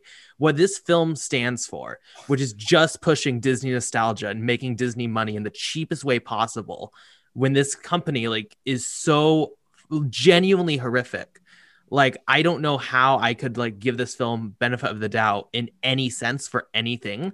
Like yes it's competently made but also that's because this company making it is rich. It can put as much money it wants into the costume design. Why is it rich? Because it's morally rehems- like fucking abysmal. Like i genuinely like i don't i've never had this ever talking about a film. And like i'm really happy we did today but like i i don't know how i can like justify or even like talk about like oh you know well as a film because this goes so much bigger it's so uh Do you know, Carson? I'm glad you've actually brought this up because I've been think- I've been thinking this throughout. I'm not like we're, we're, we're set of interconnected minds. I, I don't mind this being on record. This will be the last Disney film I will actually do, I will do in my, my, my uh, lifespan as a critic. From this moment forward, I'm actually done. Now you can say that's naive. You can say that's ignorant. I don't give a flying fuck from this moment forward. I'm not touching this again. We do this every single week, every week now. And you can say, well, like, get over it. But it's not about, about getting over it. It's about just doing what's right. I will not touch a Disney entity again. You can do Cruella, right? And it might it might be I'm editor in chief. I don't mind someone reviewing it for the site. I don't mind people doing that for their own their own interests. I personally, after this, I will not touch a Disney property before or after this again. I'm so done with this this whole debacle. We talk about it every week, and everybody says the right things. We all know what's right about this scenario, but nothing will change. I said on that Pride podcast, I said I was done about it, and I can't remember if it was yourself or Hillary that mentioned, look, we, we shouldn't we shouldn't just like be so detrimental. We should still fight the cause. I can, I, I will I will still fight the cause, but I'm done. I don't want to ever spend my money on this again. I will not watch Cruella. I'm not interested in any Pixar thing. To me, it's done. It's not just that that, that, that Solo has like capped it off, but it's this discussion we're having. This film embodies me, embodies the problems. When you break it down, when you break every entity down that we do on this podcast, which is so superbly done by everyone here, by the way, it comes a time where you have to accept that sometimes your moral values have to be taken into far more consideration than your emotional ones. And again, that, that might be a contradiction in its own right. But like you said, Carson, I'm sat here and I'm, I'm I, and again I, am I'm saying the production design's good and I, I do think it's good, but like, what what does what does what does this company stand for? Like, if I'm pointing out the production design is good in the Star Wars film, what is that saying about the actual film? If that's what I'm having to go for, I'm just there. There, I don't have anything to add about this. And it was the same thing with the Maleficent on the Patreon um, podcast, which I hope everyone uh, goes and listens to. I just blacked out. I was like, I'm done. I, I, there's, I have nothing to add about these films because they're sanitized, purists, uh, purist pieces of shit that that don't dare touch upon anything else. And to be fair, Maleficent does, and and I'm glad I didn't talk about it when Jakub you, you did because I, I would disagree with you. I think it, it, it touches upon comments Oh, and remarks. No, I'm not going to. But I think I think if we if, if it doesn't have a have a if it doesn't stand for something, what what's it there for? And I appreciate that Maleficent, even if you can say it's maligned, or mismanaged. At least, at least with Angelina Jolie pushing this agenda, I can, I can, I can take that. What's Cruella going to really do? Isn't that about a woman who literally skins dogs? Like, am I, I- just am saw meant to the- be like this production design is excellent. It's like Disney used to be a form where it was used to be Bugs Life, used to be Up, and this is This Pixar. wasn't Disney then. Pixar wasn't no, Disney exactly. at the time. But, but Let's Pixar was this way. at a point where it was like new, fresh, really, uh, really interesting designs, but it had a moral message. As much as how, how how sweet and sickly it was, there was a moral message.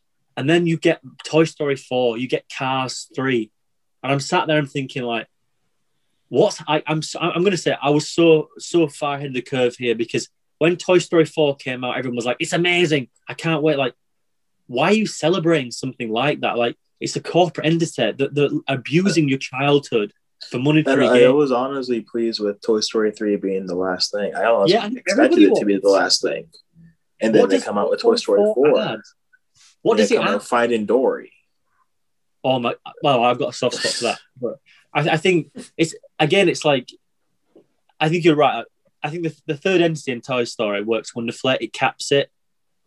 Why do we need? What does Toy Story Four actually say? It's that like you you can't be like you know you, what uh, owned by a human. It's like right, like or, or like Woody like stares and Bud, Buzz goes like what? Like why do we need that? What does that film tell? Like except for to make money. This a whole Disney thing with Star Wars. It's not Disney, but you know It's this, Disney this in general, Disney- Because It's always Disney. No, it's not. It's not Boring. Disney. Just if you say like, what does this film stand for except for making money? Is this not just Hollywood? No. Yeah, like oh, every No. every every big studio film, whether it's Disney or Warner Brothers or Universal, that has the same sort of underpinning sort of agenda of making money. Yeah, but you know. cinema cinema isn't just Universal, Sony, that- Disney. I'm That's not saying cinema. I'm saying Hollywood. Big I would dis- I, studio I, films I, they have they, they have their primary job is to make money and then like you kind of have to have to well yeah and like i don't know did you like I, I don't think did you expect like jurassic world to be to be a political statement of any kind or anything no or, or to be to be an artistic sort of like manifestation of anything no it's fir- first and foremost supposed to I be mean, a the- product I mean, the, well, the, the irony of Jurassic World is that it's selling you the idea of like a park to see all these the toys that end up well killing yeah you. no The amount of fucking sugar they like spend on like I'm not have trying to another big goal, have no, another big trying, goal. I'm, I'm not putting a strong man in front of it what i'm trying to say is You are. No, like you're you're, you're choosing this to like I'm giving you an example uh, to support my thesis that look if you want to make this a case, as in make this a cause, like you need to kind of go further than just Disney. Disney is a nice example to hit on because it's like almost it's so big and so removed from anything. It's almost like a foreign country. I don't owe them anything. I don't. I don't. I don't. I don't owe them anything. I get no, but sent- then would you? I, I, I, I don't, I don't, even as a person, like what, do, eh, eh, not to like assassinate my character or anything, but like, I don't, I don't put forward anything. I don't buy these films. I go to the cinema when I can, but I do it for a job. I don't, I don't go out and I don't buy any toys. I don't manufacture. I don't go to Space Mountain. I go, don't, don't go to Disney World. I don't buy toys. I don't buy clothing from them. There's nothing these people get from it. I, I do it because I, I like the passion of cinema. It's just run by a set of immoral bar stewards. There's nothing I can do about that. I have. We all have to yeah, you live with can. them. You can vote with your wallet, like cancel I Disney do. Plus. I don't know. And then if you convince enough people to do this, then, then maybe you'll have a political sway. But that's the So, I mean- problem. no one's willing to do this because because they own too much of this, and then you'd actually have to give up on some of your uh, uh, on some of what you find. Uh, I don't know, interesting in life, right? This So would what actually. does it say though? Like we're think having a that's another- podcast right now about Solo, and we're promoting a Disney product, and We're not- that's not, we're to like not- attack you, Jakub. Like, what does it say about Clapper that we run Disney review? Like, we're No, like what I'm- in Yeah, I whatever that- way we are that's- agreeing to this. We are signing up for this, and we're like a like well, that's that's- complicit that- with it. And no, like, that's- that's how do you or deal less- with that as that's a more or less what I'm trying to say is that um, it's it's almost impossible at this point at this point to kind of remove yourself from the conversation. So what you can do is either uh, is either stay silent or if you want to remove yourself from from the conversation, you'll be like, it's not my problem, it's someone else's problem, or just be vocal about it. I think we are vocal about it though. Well, yeah, Yeah. but then what you just said is like, I'm not gonna do this. Like, okay, well, great. No, I'll be- then if I'll you just flip- if you no, just no, no. make this your personal listen to what I'm mission, all you I- all you'll do is just flagellate yourself, and then for no good No, reason. no, no, no. Don't misconstrue what I'm saying. anything comes up, I will voice my opinion about it. But I'm not I'm not spending my time on these entities anymore. I will I will I will I will have the discussion because the next next controversy that comes up, no doubt, will be Disney. I will voice my my concern, my comment about it, but I won't go and pay to watch it. No, nowhere. And I can have my frame of reference, and I can have my ironically no, I can have my fucking cheesecake, and I can eat it. I'm sorry, I can like. I, think that I think that's very difficult to assess and say that you don't have a frame of reference because you you decide to sort of take yourself from the argument. I can still look from a, from a, a distance and still have the conversation. Carson's right. That it's been it's been very long when we've done this conversation. We're going back almost two years now where we've we've sat and we've spoke about about Disney as an entity, and it's not necessarily that solo that sparked this. It's been here for a long time. But like Carson's right, we sit here, we talk about it, and and, and we talk about all, all the all these faults, and and it's just reiterated every other week. It's not that I don't want to have a conversation anymore. It's that I, I, I won't participate in in in. I don't. You can have these on on the podcast. I'm not saying that, but for me personally, I can sit here and slate the film, but I don't think that will change anything. I'd rather take myself from the conversation and still voice my opinion that way. Like I will, I won't watch Cruella ever. Oh, but then see, there's there's a conversation in here as well. Okay, well, it's fine when you say, okay, well, I'm not going to stand for any Disney crap, and I'm not going to discuss this. And then there's also the fact that, okay, well, there's okay, there's apart from like people like Ron Howard or whoever, like people up top who get the big bucks out of these projects. There are basically like you can say you could say, oh yeah, well, I'm seeing I'm sitting here and just like applauding production design. There are people who are like they're not on like on contract. They're they're on they're on wages, right? Who put No, these I fucking appreciate that. costumes, costumes together. That they deserve the credit and applause because they've done a good Do job. you su- right? I mean, do you applaud the Nazi scientists who worked in medicine and didn't have anything to do with no, the but do you wear Adidas sneakers? But I do you wear Adidas sneakers? Like that's a company that actually just I don't know, just sur- survives almost exclusively on slave labor during the 40s. Just cover up the logo on my, my shirt. No, I'm joking. I think even something like Luca coming out, and I genuinely before this, I was so excited for Luca. Like very clearly a film that carries like queer themes. It's obviously not going to be like very queer. It's Disney, but like very clearly has some root in the LGBTQ plus experience. But like, how am I supposed to like? What a slap in the face! Like genuinely, what a slap in the face to be like, we're acknowledging that this is an experience people go through, but we're never actually going to give it to you.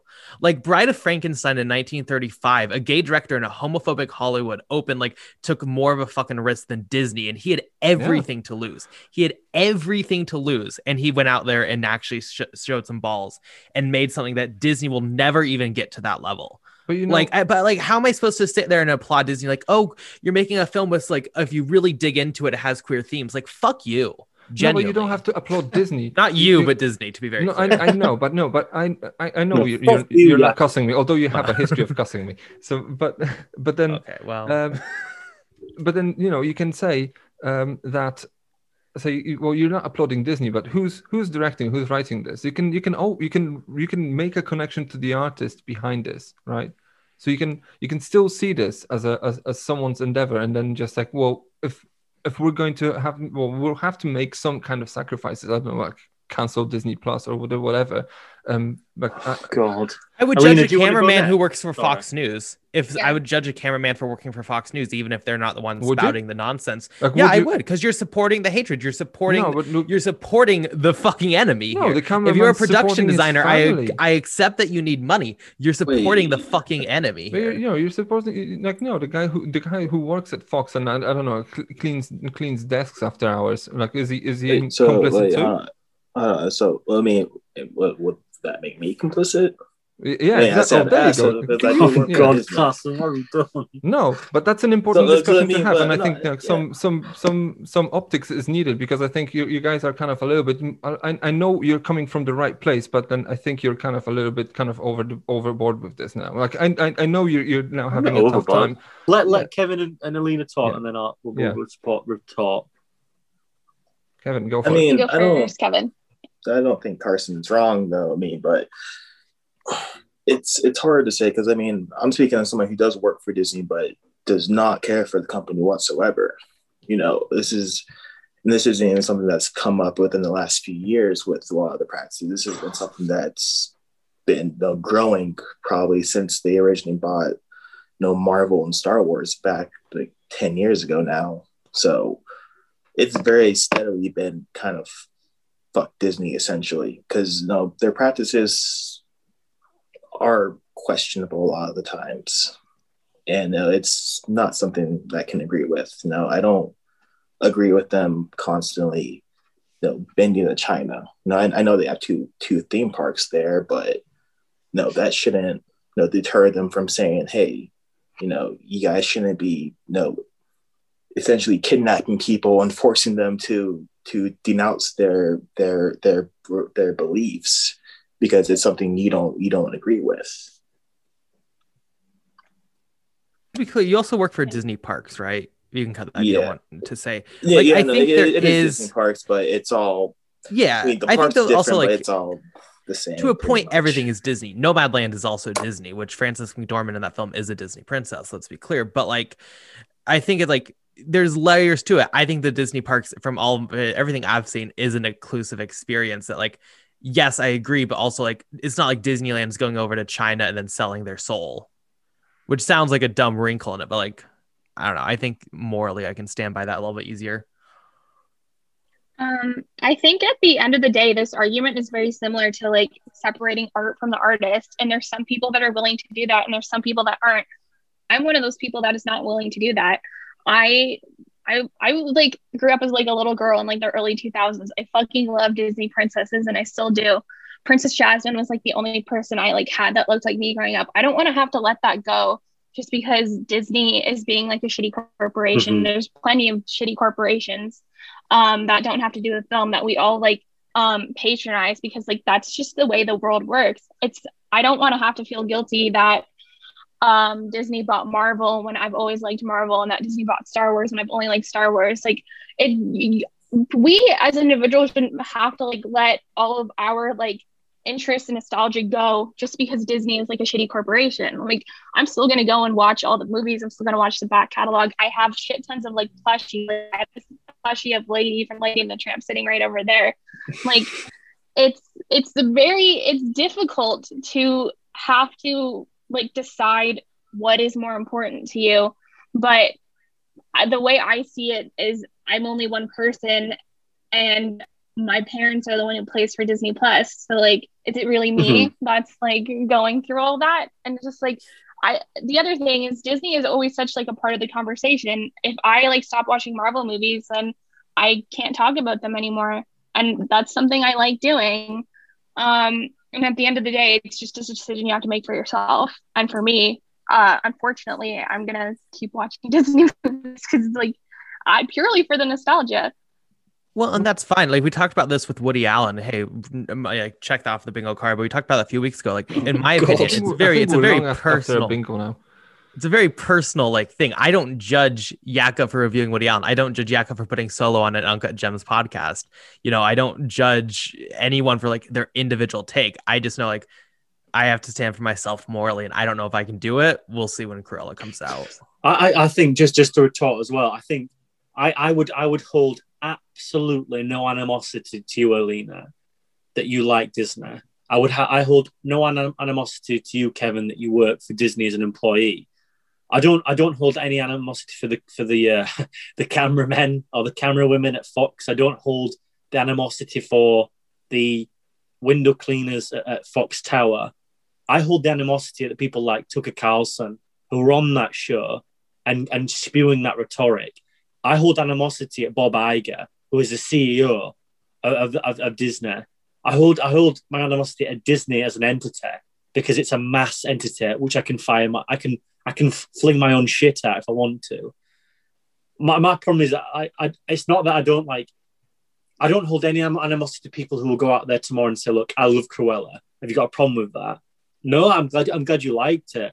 But the thing for me is, is that like it's so interesting that Alina, you, you say about um, you know, you want you want to watch these Marvel films because you like to talk about them. Uh, that's so interesting to me because there was a few there's a, a year or two ago where me and my sister we would go watch every every Marvel film. It was like it used to be our thing. We still do it, obviously not with the lockdown stuff. And then it got to the point where WandaVision came out on Disney Plus, and I was like, and she was like, "Oh, shall we watch it?" And I and I said, "Yeah, yeah, we will do." And I never did. And I thought, "Oh my god, like I'm going to be lost out of the conversation here." this is my, this is a personal issue. It's not a dig at anyone else. Don't worry, I'm not. I mean, I don't feel I'm attacking you or anything. And I remember like, oh god, like I, I missed it.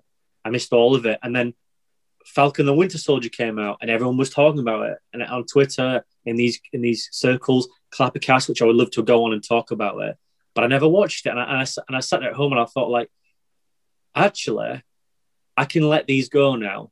And and for for other people, because Princess Jasmine holds a lot more dear to you, Alina, than it does to me. Um, I, I think other Disney things will hold a lot more to other people. I know Sunshine loves like Lilo and Stitch. They hold a lot more dear to, to other people than they do for me. I grew up very differently from from the Marvel Disney enterprise. I was I was teenage years when Marvel first dropped in 08, 2010.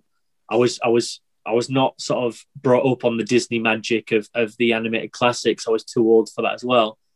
I came in at probably more of a rustic and, and quite rough route in cinema where I watched Commando when I was five. I watched The Matrix. I watched The Lord of the Rings. You can you can say that like I, may have had a harsher upbringing on cinema, and unfortunately that that's what sort of curated me as, as a cinephile. But I, am one of those people that, due to that, I, I can I can let go of those sentences. They don't mean much to me. So I don't I don't mean it to be like an attack on anyone who likes those films. I just think for me, I have no I have no skin in the game. Where personally I can live now knowing that I don't need those entities to to be like, oh, I I, I need to talk about Falcon and Winter Soldier. Those films don't really interest me anymore. Um, but each to their own. I, I, think that if you hold the power of those films, what they mean to you, they're not Disney's films, they're yours.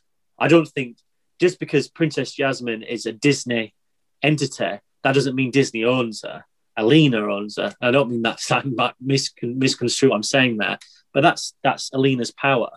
You know, that's like like oh, Christ. I don't want to go down a tangent here, but like we're already I, on the tangent. I, anyway. I, find it very strange when someone says to me, "It's like," and this is where I get like we get tribal about. It. It's like um, if someone says to me like, "Oh, I love the Matrix," and I'm like, "No, you don't," and like, "Yeah, I do." It's like, "No, you don't. I do." That that's my film. That's my film. Like, I'm not. I don't care who you are. I don't care if you worked on that film. I don't care if you were if you were Bob Hope. I don't care if you you were cinematographer on it. That that's my film, and no one will ever take that away from me no one will ever take Reloaded Revolutions away from me. Those are the Wachowski films. They're owned by Warner Brothers. They're written by the Wachowskis, but those are my films. Well, you know, and if you, you know can that they can be mine too. Like that's the whole magic no. No, no, I agree. but uh, they might be they're mine film, Jakub. You might like them. They're my film. That's oh. the difference. It's that you can you can. I, I feel like if you can separate like that, which I hope I hope we all do. Like when I think this is a streaming argument if you buy a film, you should be able to do whatever the fuck you want with that film. You own it. That's your film. And the, these studios who, who, say like you can't show it in, in, in, outside or you can't show it to an audience member or you can't edit it and upload it as, as your editor. To me, I think that's where we get into very dark waters because if you own that film, that's your film. But not to go so on the nose with that. I think if you have an admiration or you have a love for, for a creative entity, regardless if it's owned by a megalomaniac, a, a serial killer, a, a, dictator, if those films mean something to you and they don't register on the means of the, whoever owns them, how they want to use and abuse them, those should be your films and, and they are your films. That's the way I, I see it on a personal level.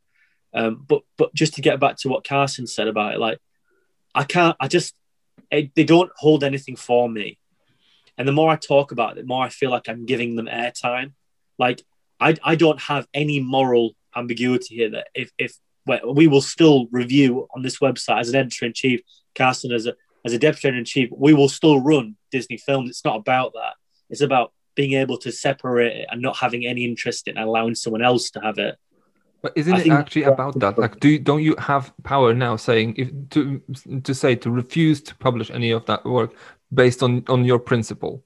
Yeah, but that that's taking that's that's my that that's no, that's making no, a sacrifice. It is. No, it's not. It's it not. Is, like, yes. I'm not. We have that power. Yeah. Just oh, go ahead. Go I'm, ahead. I, am not to interrupt, but this is where I get slightly a little bit irritated here. Is that if you're saying I take a sacrifice to not watch Cruella or re- not review root for the film, if Alina said to me I want to review it, am I not sacrificing her reviewing pleasure for that?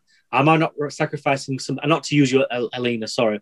But if it's like Kevin, if it's someone who writes for us uh, as, as a, as a um, or it's someone on the editorial board, or it's one of the writers, how, who am I to say you can't do that? Because I don't want, I want to separate my my uh, my personal interest in it. That's not fair. That's like I'm cutting my nose off to spite my face. no, But I'm hold on. If I wanted to review. Guns Akimbo uh, on on Clapper, would you would you run it? We'd have to have a conversation. Well, yeah, but then but you made a stance, right? Uh, we made a stance because it was Yeah. a personal thing, and I felt Yeah. like it was. I made a. I made a. I don't mind talking about this. I feel like me and maybe if uh, and the, I'm not saying me, but the editorial board, which I, I will take full responsibility for, we made a decision that someone overstepped the boundary and attacked one of our own, mhm. uh, two people of color. Let bear in mind because they ran a piece they didn't didn't like a film. That to me is not just against those t- two people; it's against us as a group of people who Well, do this get- as, as a way of living. I, I, The I this. Allen is It's a, it's a difficult conversation, but then you can also have this sort of conversation, like okay, on, on a sort of corporate level, and say like, would you extend the same treatment to a company that openly disregards the fact there is a genocide going on in China? Well, it's I mean, a difficult conversation to have. No, it and is, Then, it is, and it then is, the talk- decision we- would actually imply either making a personal sacrifice, or maybe even a professional sacrifice, or making or making a moral say this. compromise with yourself trying to kind of rationalize this because there is there's a baggage no, fair attached to something that these people used to stand for and no longer and and then and there's something that you have to s- square in your mind that's absolutely impossible We're, friend, we're friends, and you're putting me on the fucking stand here, by way. Um, no I, I, I I, I can I'm i can edit this out if that's if that's okay No, no, no, no. If- I'm, I'm, I was joking. Don't worry. I, I, I get drilled. The people out there will love it. Um, it's an interesting conversation to have. It's a very difficult one. And where I may contradict myself here, on that level, I look at the individual. There's nothing I can do to stop Disney. There's nothing. But if a director comes out and says that I sympathize with Hitler, we will not run that film. It's simple as that. If an actor comes out and make Noel Clarke, for example, who's had multiple allegations, I will not run Bulletproof 2 or 3 or Viewpoint on this website because that is Mhm. against everything that we stand for. Right? Disney is an entity. I cannot stop a corporate entity, but we can stop the individual. That's how I see it. Unfortunately, that's how the world works. Oh no, there, there's there's I think the world works in would have okay. uh, There's something I want to say about this to also kind of just to, to kind of expand on Alina's point, which is very very important to make. Yeah, definitely. yeah. um, where we're we're we're talking about this company as though I mean I mean we're com- we're talking about this as though um we, well we, especially when you when you're talking to contests of like as you said Alina would say uh, separating art and the artist um, as though time is not a factor right? Um where so in law or practice of law there's say if you if you introduce for instance like, let's just assume for purposes of discussion that say a crime like I don't know, car theft is legal one day, right? And then you run a business as a as a as, as someone who just steals cars because it's legal in your country, for instance. And then one day, um, the government comes in and says, um, car theft's no longer good, right? It's a crime. You're going to prison for this. In most countries, so uh, let's just call them Western democracies, there's um, there's the antecedent uh, sort of clause of an okay, well, you introduced a, a law, it works from now on into the future. It doesn't work backwards.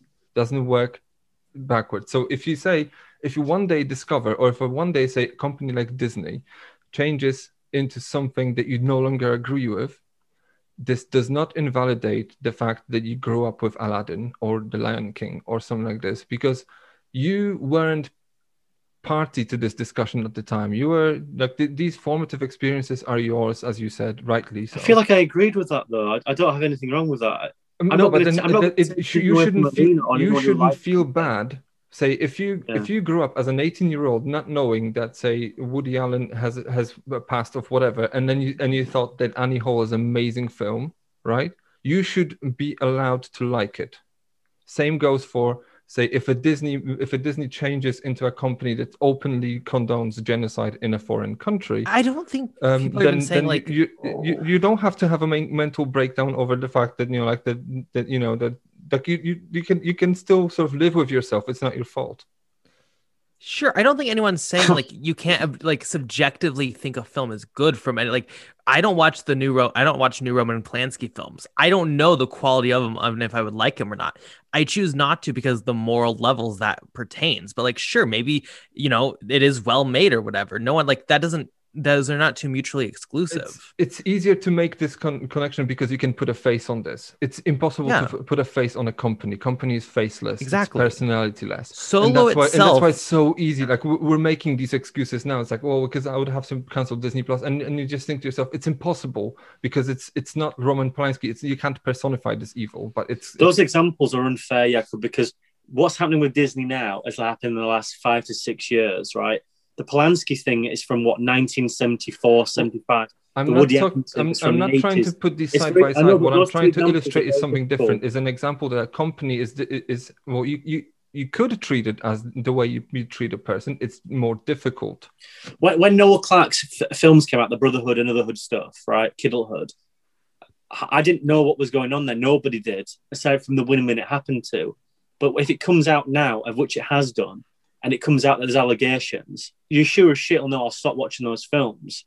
It doesn't make me a bad person because I liked them when they first came out or I've seen them. But that's different because it's happening now. That's what we can deal with. I watched I watched Woody Allen films. I got I've got the Arrow Academy box sets. I've watched the fucking whatever the new one is with Timothy Chalamet, which is absolutely dog shit. Right? That's my issue. That's where my contradiction because I know those crimes. Yeah. And the other and the other to I won't watch a, a, Roman Polanski film. I stopped watching it after Frantic because I read up about what had happened because I was about 13 and I didn't know who he was. Same with Woody Allen. But that goes about the, the, the current climate in Hollywood where people don't want to have those conversations or educate new up and coming cinephiles on these directors because it haunts and brings a detriment and a, dis, a disrepute uh, to, to, to what Hollywood was or the new age of Hollywood, which is those two directors having to be massive proponents of bringing new audiences, new directions, new genre, new authorship or new auteurism to those to, to, to that corporate entity. It's very difficult to go down that route because we're not in the know now. But I just want to just say, like, I interrupted Carson when he said so. Carson can just say it because I don't want to interrupt anyone. It's a very difficult conversation to have.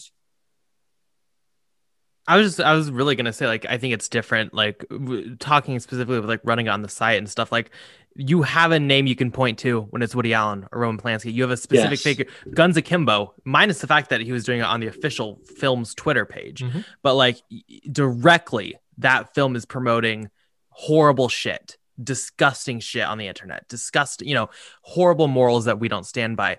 With solo there's no individual piece of solo where like oh well that is being problematic that is promoting this. Solo itself can stand it can both stand and this is contradictory but it can stand away from what disney is doing but also it has to be living in it. It's very complex but like Yeah. i i think it's just di- i think it's very different I I don't, I don't want to say this is an unfair sort of thing, but I want to say this has to be extended past Disney. Disney is just like now, like okay, well, it's easy. It's basically like the Roman Polanski of of the of corporate America, right? It's easy to put a thing to, to point a finger, but like you could extend the same criticism to people like Warner Brothers. Like shit's coming out of um, the DC Warner Productions. It's horrible, like how they treat their artists, how they treat their cast, how they how how they silence and gag uh, dissent and and how true how how you know it's just disney's easy because they don't give a shit anymore about what what this looks uh, uh, what this looks like. They're just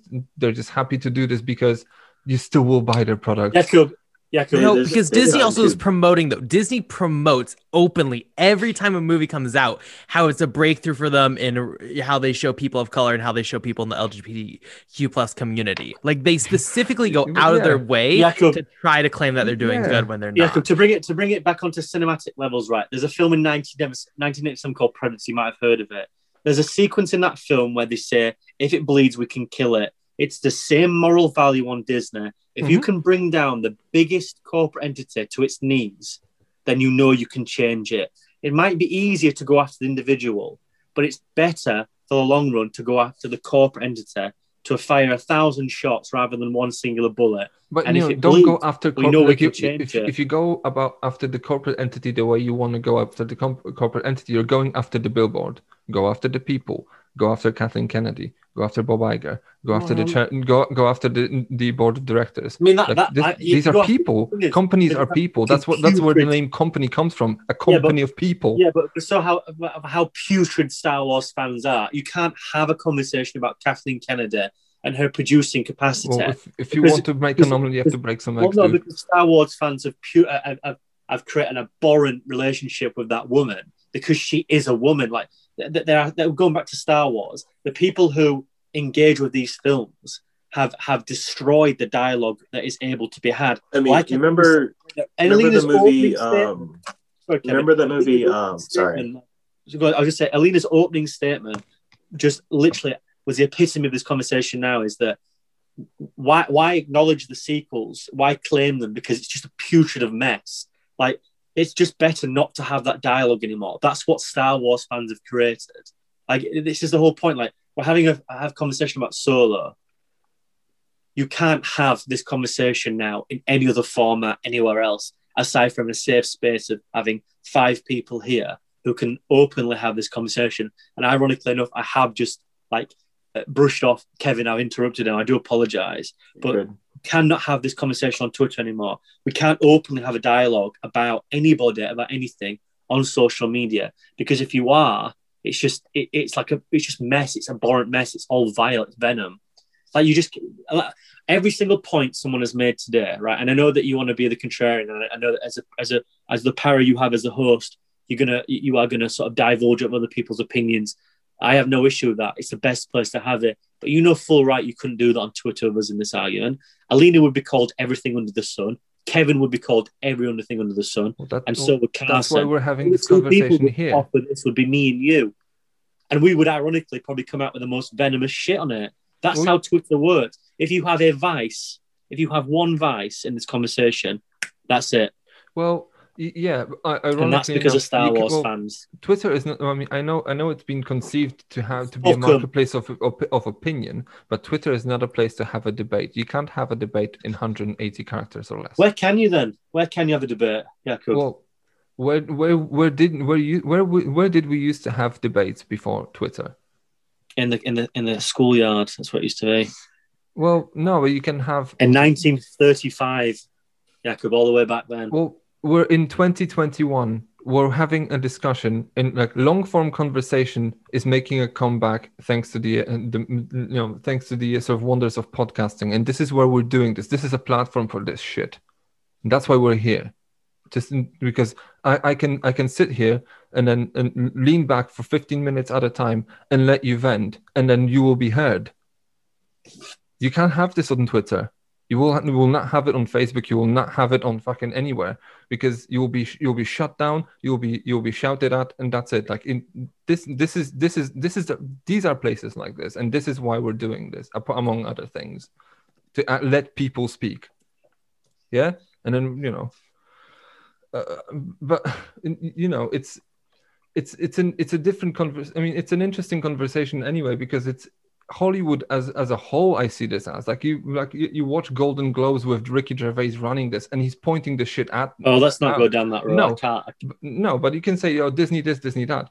You you know, you can you can you can point the finger at Apple. You can point the finger at and like you know when when he makes a comment like I don't know, admit it when if you if ISIS started a streaming service, you'd call your agent because Oh, that's what Hollywood is. Like and he, Yeah, he- yeah. and he he he epitomizes this sort of idea of what this means. Like morals are on, like we align with what's what's currently going to make us money, and that's and Disney's just taking this to us to a level that's just it, I, immediately identifiable because they're big and they and they own own most things, so it's easy to spot. But then, you know, they they can have in the same breath they can they can they can go and condone genocide in China and then and then release Black is King and to to like worldwide uh, uh, applause. And I'm like the only person who sees this as a corrupt piece of virtue signaling, right? It's like what? Yeah. Can I just say, Yeah. I've, I've just noticed, not to to undercut you, I've just noticed Alina's t-shirt, Adam Sandler, like it's just on my screen, just saying, like I could just do it at the top of it. Um, to your point, Jakub, right? And I'm going to ask this question now because I think it speaks volumes.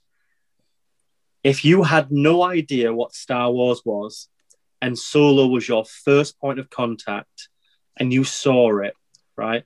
How would you feel about moving forward? Because if I saw Solo as it what it is on its own without any acknowledging of, the, of anything else, I would watch another Star Wars entity, knowing what it is and knowing the foundation of where it's built from. It makes me feel more sick, wanting to move on. Like I, I would never a- move on again. I think it's a good way to put it. Yeah. Um, not knowing what it is, I think it's um not well, not knowing what it is. Um, it's a it's it's an it, it's it's a it, it's a it I don't know. Not knowing what it is and not knowing that it's a massive car crash. I mean, it, it's also it's also a separate Ah, thing. it fucking is one anyway. Uh, yeah, but then I kind of as a as a as someone who loves film and I I can I watch a film and I I, I can see like the the seams in there. I can see oh this this probably comes from one writer, this is another, and whatever. I know it's a mess, but it's interesting to me because I can see the the volume of people behind this project. I don't I, I can I can sort of like the art and the artist. I can tune out the Disney corporate thing and I can see uh you know the writers the actors the uh the people who put costumes together the people who who design the sets the uh, cinematographer behind the camera. I can i can i can hear john powell uh, making you know making a score and then uh in introducing things on top of john williams' score and then paying fan service to him while while introducing something interesting to the, to the table as well. I can see these things and i can li- and i i can like these things on an artistic level right? But it just having this having had this discussion now it's it's not that it's impossible it's it's going to be difficult to say watch this film again and not see what we've just spoke about because Agreed. yeah so so it's an but i could i could actively make an effort um sort of for the benefit of people who put their blood sweat and toil to make shit like this and they were paying paid wages or they were paid i don't know you know who put these special effects together who uh, i don't know designed the capes for for lando calrissian. Like because there's are real people put these things together and for for some kind of an artistic project that kind of just either comes together or doesn't right? So you can so so i can appreciate on that level or i can appreciate that someone uh, uh, someone tried to put a path, paths of glory reference into it right? So so so that I- guess this comes down to a personal sort of preference, and I can see how you know, like you know, you could you could compare this to someone uh, who's trying to I don't know defend the idea of, of of having Rosemary's Baby on his shelf, right? But but um What the actual child? no, a film. I know I'm joking. No, but As if you actually what you you know what I mean, right? Like it, we don't have to turn this into a joke, but because I'm trying to make a serious point in here. but what I'm trying to say is I can see so I can I can see Solo a Star Wars film as a as a as a product of uh and uh, let's just say from a historical point of view an interesting conflict on on on a production set right? I can see that you know what rowan Ho- ron howard did or whatever. Like you can see that this is like that's why i kind of like say like alien 3 because it's a mess right? And it's on, on on this level but if you but if you kind of pull back and then you see the politics behind it then it becomes sickening. Because you know you can i don't know it kind of makes you feel like you're trying to uh, articulate love for Re- leni riefenstahl like it's very yeah it's very difficult on sort of like a moral level I will say, past just the politics, I think this movie's trash. So let's be clear with my opinion, at Mhm. least. I'm not saying that it's bad just because of that. I think this movie's bad in general. I just can't believe how we've got to this situation with Star Wars. I can't believe that when when people acknowledge the fact that like we're going to make a sequel trilogy of how bad it's actually got, I cannot fathom in any. And I've had loads of thoughts about this. It keeps me up at night when I'm thinking about the Disney shares. I'm just sat there. I'm thinking, I can't believe every decision this corporate entity have made about this franchise that stood on its own two legs for two decades. To, uh, Not- it's in not even two decades, like almost Well, three decades. Or yeah, and, and two centuries of cinema. And I'm just sat there and I'm thinking, within two centuries of cinema, sorry.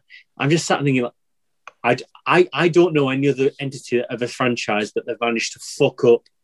The formula is simple. It, it, it, it's been built. You don't need to do anything to it aside from having a bit of fun with them. And every single time, it's just like, why have they chosen to do this? And it, with how badly put together all this thing is about the sequel trilogy, uh, bar Rogue One, because I think it, it fits in wonderfully within the fragments of both franchises. It's like you had two visionaries on board. You had, uh, which is Johnson and Abrams. You had three up and coming directors, Lord and Miller, and your Gareth Edwards, and you have managed to fuck everything up. And it's taken a journeyman such as Ron Howard to come in and steer the ship. It's taken a journeyman in Jon Favreau to come in and do the Mandalorian. And, and, and they have not learned any lesson. And they're talking about bringing uh, people of color into it, female directors. And I'm just sat I'm thinking, why would you want to get involved with this fucking shipwreck? I just I just don't see what this has to pull anymore. If you bring Star Wars out, right, and and when when uh, when Solo bombs, or let's say I don't think it bombed, but let's say underperformed to box office heights, and you come out two days later or a week later by Kathleen Kennedy, whoever, and say we're going to put a pause on the on the um, on the uh, on on the spin-offs. That to me, I would infer that if this had made money, that wouldn't have made a fucking difference to you. The final product means nothing to you aside from it makes money. And it's another issue why I don't want to watch these films anymore. Because even the people who make them, even the people who sign off, they don't give a fuck. If it makes money, they will make them. And yes, that, that's how business works. But as a consumer, that's not good enough to sell to people.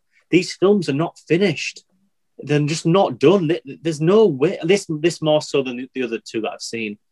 But I just think like if you're having to hire journeymans to to steer the ship, you are in disarray from a franchise that was built by one man who you fucked off to begin with. I, I, I don't these these this franchise deserves no sympathy from me. I don't know how Star Wars has got to this point. I don't care at this point either. I, I, I have no sympathy. But what I will say was anybody who was getting involved in this, if you're upcoming director, if you had made monsters and then someone said, "Look, we're going to make you Rogue One," I can understand how difficult that would be to turn down. But I, I have to say, I have to maintain this: if you are a, if you are an independent director who has made something very intriguing on a limited budget, this is not the franchise to go into anymore. It's just not. Marvel, to their credit, have been doing very good things. You, again, you are a journeyman there. You become one you ultimately go into something what's already been created and you do a little bit here and there. Um, but at the end of the day, at least you have a bit of creative in- integrity. Here, these are all decided a few years before it even came out. I, I don't think anyone could come in here and say, well, actually, I want him to have a red lightsaber, but he has to have green. Yeah, but I want him to have red because I want him to do that. You just get vetoed. It's just, it, it's a creative minefield of just underwhelming, poisonous, well, you know, 15 years from now, you'll have the same tangent. conversation about Marvel, right? Like you'll have, like you'll I have, you'll ask you same questions, like how do you? Like we're already having this conversation with Marvel. Because I mean, remember yes. when when Edgar Wright was supposed to be directing Ant Man, then he left because they wanted him to tie it more. That man hasn't made a hit since 2007. No, I'm no, sorry. but then the the concept of uh, of say like asking like you ask a very. I don't agree. I'm just I'm having that. I'm trying to tempt you. You're asking a very important question. I mean, how how I mean, do you I fuck think, this up, right? Like you asked a very important question. How do you fuck this up? How how can you take four decades of something and then ruin this right? And then i think part of the answer maybe kevin kevin you i'll, I'll, I'll let you go in two seconds. Part of the reason would come with this sort of like the let's just say the basic tenet of capitalism. Making money is not enough. You need to make more money than the previous one and then they will just reverse engineer and they will just try and try and think and then rationalize how they how can they how can they make more money than the previous one and they will eventually fuck this up because he, you will you will not be able to do this in perpetuity. Okay that's my piece. Uh, kevin go for go for it. I was gonna say, uh, remember there's a documentary years ago called uh, "The People versus versus George Lucas," which is about yes, like yeah. Star Star Wars fans talking, just talking about being upset about about the the prequel trilogy at the time and talking about how much they loved the original trilogy and how it's all better and stuff like that, which is just literally just like 90 minutes of just grown men crying and talking about their love for Star Wars, which kind of really gets into these points of it's it's hard to have these conversations when when there's things like that that exist out out there of you know people just being like you know this this sucks because it's not like it's not like how it was when I was a kid. And no, I Oh, feel like trying. no, It's, it's all good. Um, just trying trying to like appease. No, just trying to keep appeasing those people while also appeasing you know, the fans who grew up on the prequel trilogies and prefer those ones to the original ones. You know, you keep getting you know, just trying to appease everybody. You don't appease anybody, and uh, you end Yes. up with Solo or The Rise of Skywalker which honestly, looking back on it now, it seems like you know, Solo more so than Rogue One was kind of like the uh, the litmus test for for what they're for what they've been doing, which is just trying to jerk off the fans every which way they, they can. Uh, you see it with Star Wars, you're seeing it, definitely seeing it with Marvel all the time. So it's it's something that you know they're breeding into everything now. And it's just making these kind of conversations harder and harder. I can see and I can understand why people are get get very defensive about this franchise. I can see that if you were 15, 16 years old, if you were a 35 year old man or woman, and you were in a point of crisis within your life, and you felt it was no, it was no longer needed for you to carry on, and you wanted to end it, and these films saved your life, I can understand how important those films are. I have certain cinema that's important to me for different reasons. Alina mentioned one already. Carson, you have multiple times. Jakub, Kevin, I'm sure you both have very important cinematic uh, films that, that, that have created more so on, on a personal level than they have done on, on an entertainment level. I don't think that that is a it. It's go back go, goes back to the argument, right? Is that the the first the original trilogy, right? Those films are someone's out there. They can be yours, anyone, but they're your films. And then I can understand why the prequels are someone else's films. I can understand why the sequel trilogy are someone's films. These new generation who have grown up with it, they'll look back on it and they'll be fucked off like they were with the prequels, like they were with the original trilogy of the the the, the downgrade of quality. It happens. I can understand that the way I see it is, I don't think it's right that you, you if even if you think that these films are yours, and which I, I have mentioned myself, the Matrix films are my my films. I can't understand why I would go onto Twitter or send death threats to uh, the Wachowski sisters, to Joel Silver, who I don't actually like, Keanu Reeves, Carrie-Anne Moss, Laurence Fishburne, and make remarks that are genuinely venomous and downright evil and criminal it seems to be now that the Marvel base and, and the Star Wars base, two very strong bases, that and and the, and the Warner Brothers one with Zack Snyder, I agree there. I'll, I'll, I'll, I'll, I will admit that. Where these superhero or these fantasy, let's point that out, fantasy films have such a live or die base where they will go out of their way, and most of these people don't have names, and they will attack and insinuate death threats upon people who are creating entertainment that may or may not have saved your life in the initial point. I can't understand the moral integrity there. I can't, I can't, I can't understand What do it. you mean you can't understand? Like this, I this, don't- comes, this comes from a perversion of the same sort of um, a perversion of uh, the attitude that you that you have towards the Matrix when you say this is my film, right? So- which is okay. That's a fair fair enough point to make. Perversion. N- n- No, no.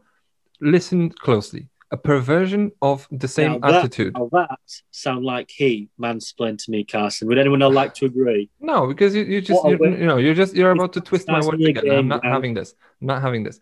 When you when you say when you say like you can you can see this. The Matrix films are my films, right?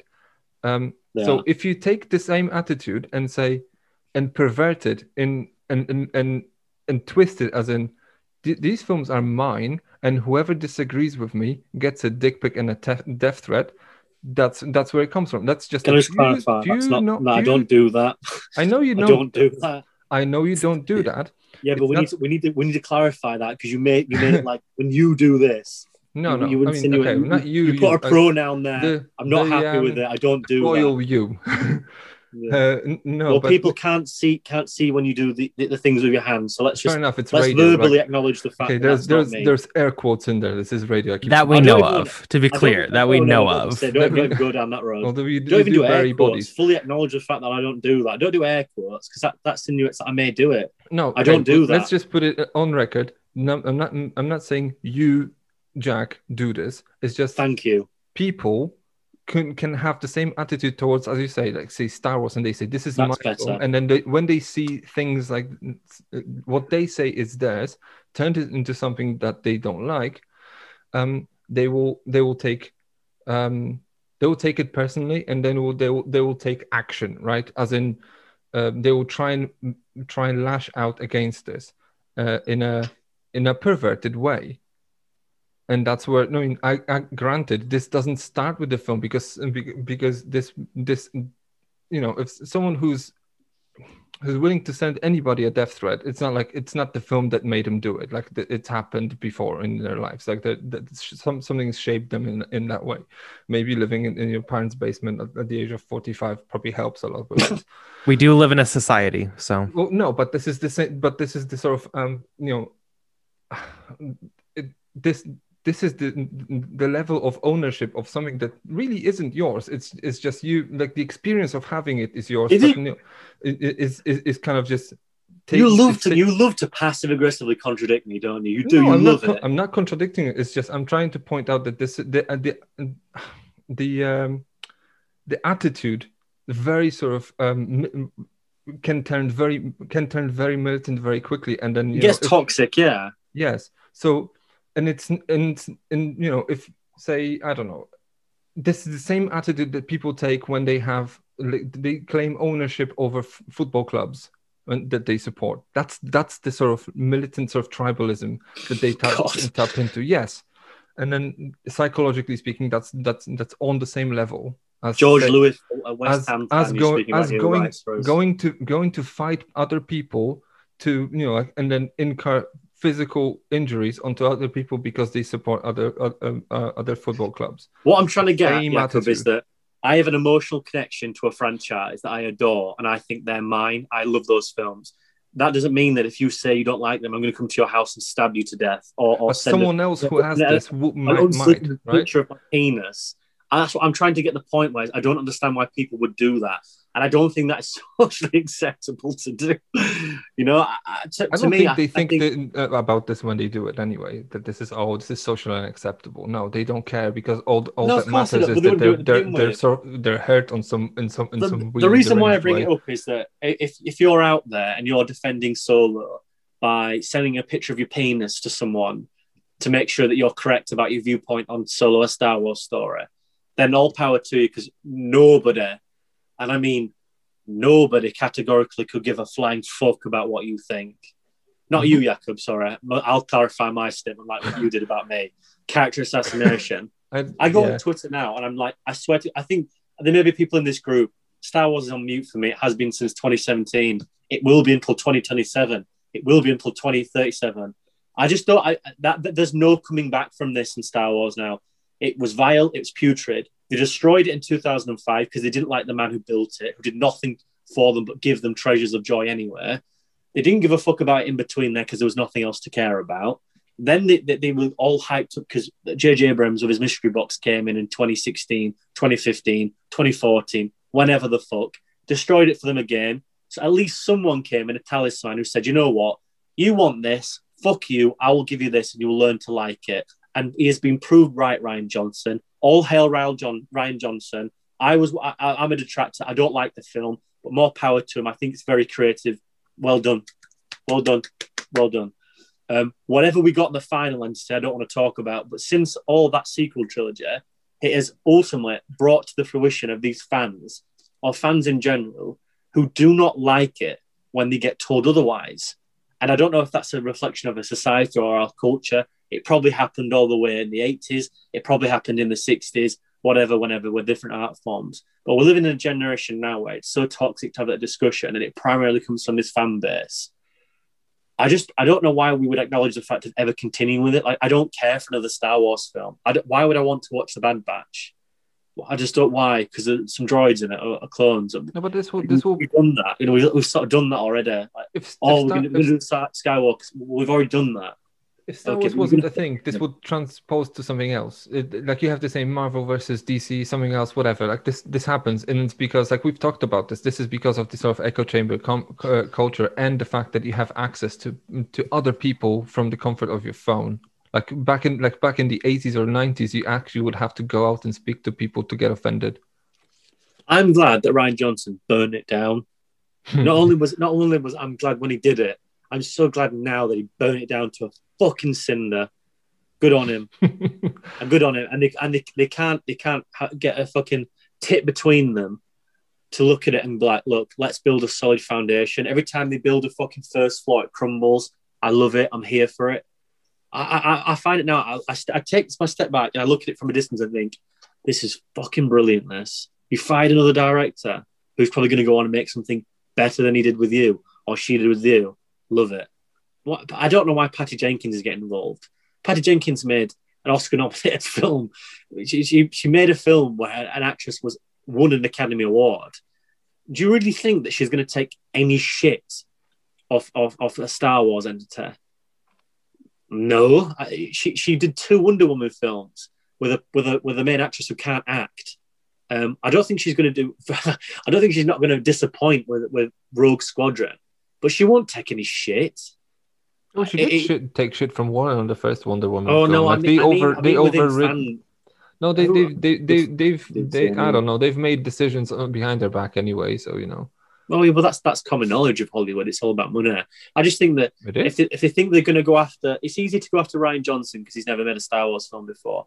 It's easy to go after, you know, to, it's easy to like sever your ties with Lord and Miller or Gareth Edwards or Colin Trevorrow, who are not really in the game.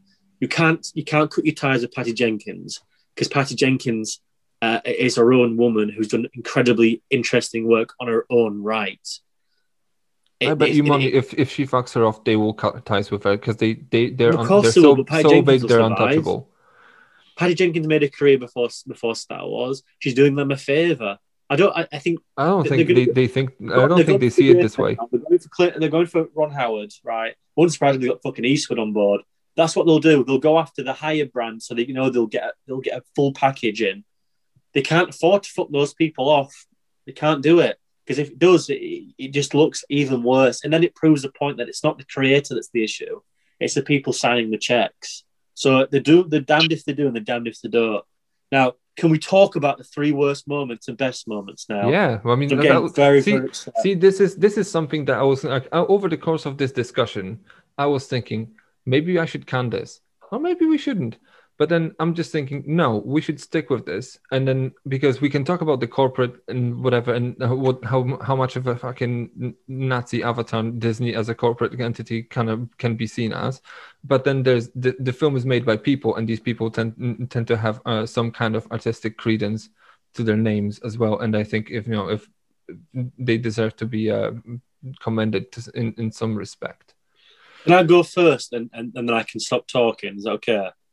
Sure, go first. Right, So three best top, moments, top, top let's go around the table. Top three first. Okay, top three. Can I do? Can I do all six? Because I, I, I can't. No, because it's gonna be a mess. Do top three. All right, top three moments: the train sequence, Mm-hmm. the castle run, Yep. and when it ended. As in the as in the uh, yeah, the closing credits. Yeah, closing credits. Okay, nice. Kevin, do you want to go next? Um, but agree with them. The uh, the train sequence and pretty much like the heist in the films were some of the more high points in it. Say that. Um, well, I, I kind of like Donald Glover as as Lando. You know, it'd be one character I wouldn't mind seeing come back and to explore more, especially knowing that there is a lot more out there to it. And then another thing we had mentioned earlier was just the overall atmosphere, the production design, all that stuff. You know, no, even though the film the film is a very admitted mess, so that is one of the few quality points in it, which is usually a quality point in most Disney films. Cool. Um, Alina, do you want to go next? Top three moments from Solo. Yeah, let me put my AirPods back in. They died while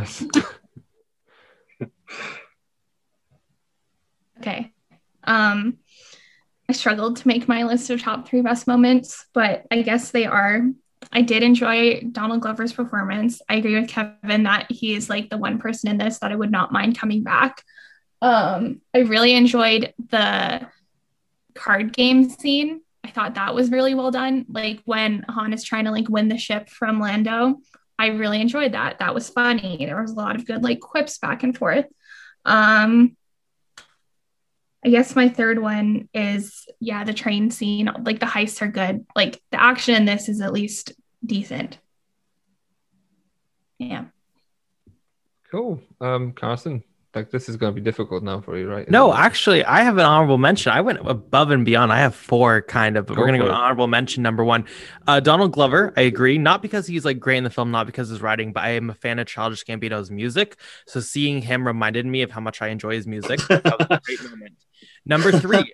I saw on the official three. I did work at a theater when this came out, and no one showed up. But they also increased our hours when it came out, so work was great. There was empty theaters I didn't have to clean, but I got paid for being there. Number two, the credits. When the credits come on, a great sense of elation comes on because you get to leave the theater immediately and not have to sit in that room anymore. Um, and number one, though, I think this has like a really great showing of war in it. I think this is the best scene of of war we've ever seen in Star Wars. When Solo, ini- when Han initially joins the When army, says, and "We'll it's get you flying in no time." gritty. Yeah, did but- you ever yeah. see the uh, deleted scene for that? It was I actually not. feels more like a like a Phil like a, a Lord Miller kind of scene. You know, he's in the the flight academy, and they're talking to him about how he's more like a hothead, and he's just talking to like, yeah, this is how how, how I am. I, I like to fly. And they're like, you know, we're definitely we're going to have you flying soon. And it, it immediately cuts to that scene of him, you know, flying through the air, of, of being there on the battlefield. And it just it just plays a lot better than the scene that was actually in the movie. I just, Um, I really appreciate like the trench warfare shown. Like it felt like war. It felt like gritty. It felt like it had stakes. I really appreciated that. So that was my number one. Those are my top three with an honorable Um, mention. before I move on to my top three, can we just because I think quite a few of you said Donald Glover is something. Do you guys have a moment in or a scene that you say is a standout that you say this is thi- if you wanted to kind of recommend Donald Glover in this film to anyone, what, what scene would you point to? I don't know. The card it game, is- like when they're playing Sabacc. Yeah. That's Okay. it. Yeah, I'd say that. I mean, I just feel like overall he just brings such a such a charisma to it all that that you know it just helps make the, the blandness of everything else at least seem a little bit more more uh, uh, palpable. I mean, I'd say for me, I would probably say there's a scene where he say he, he tells Han he hates him, and then he just fucks off and just does this, and kind of like him. Um, okay, my top three. Hold on, that one when an L three three seven cuts through the chain is ridiculous. I kind of, but, but it's basically just like an like an avatar for like I, I like Phoebe Waller Bridge as, as this stupid droid. I don't know, she's funny.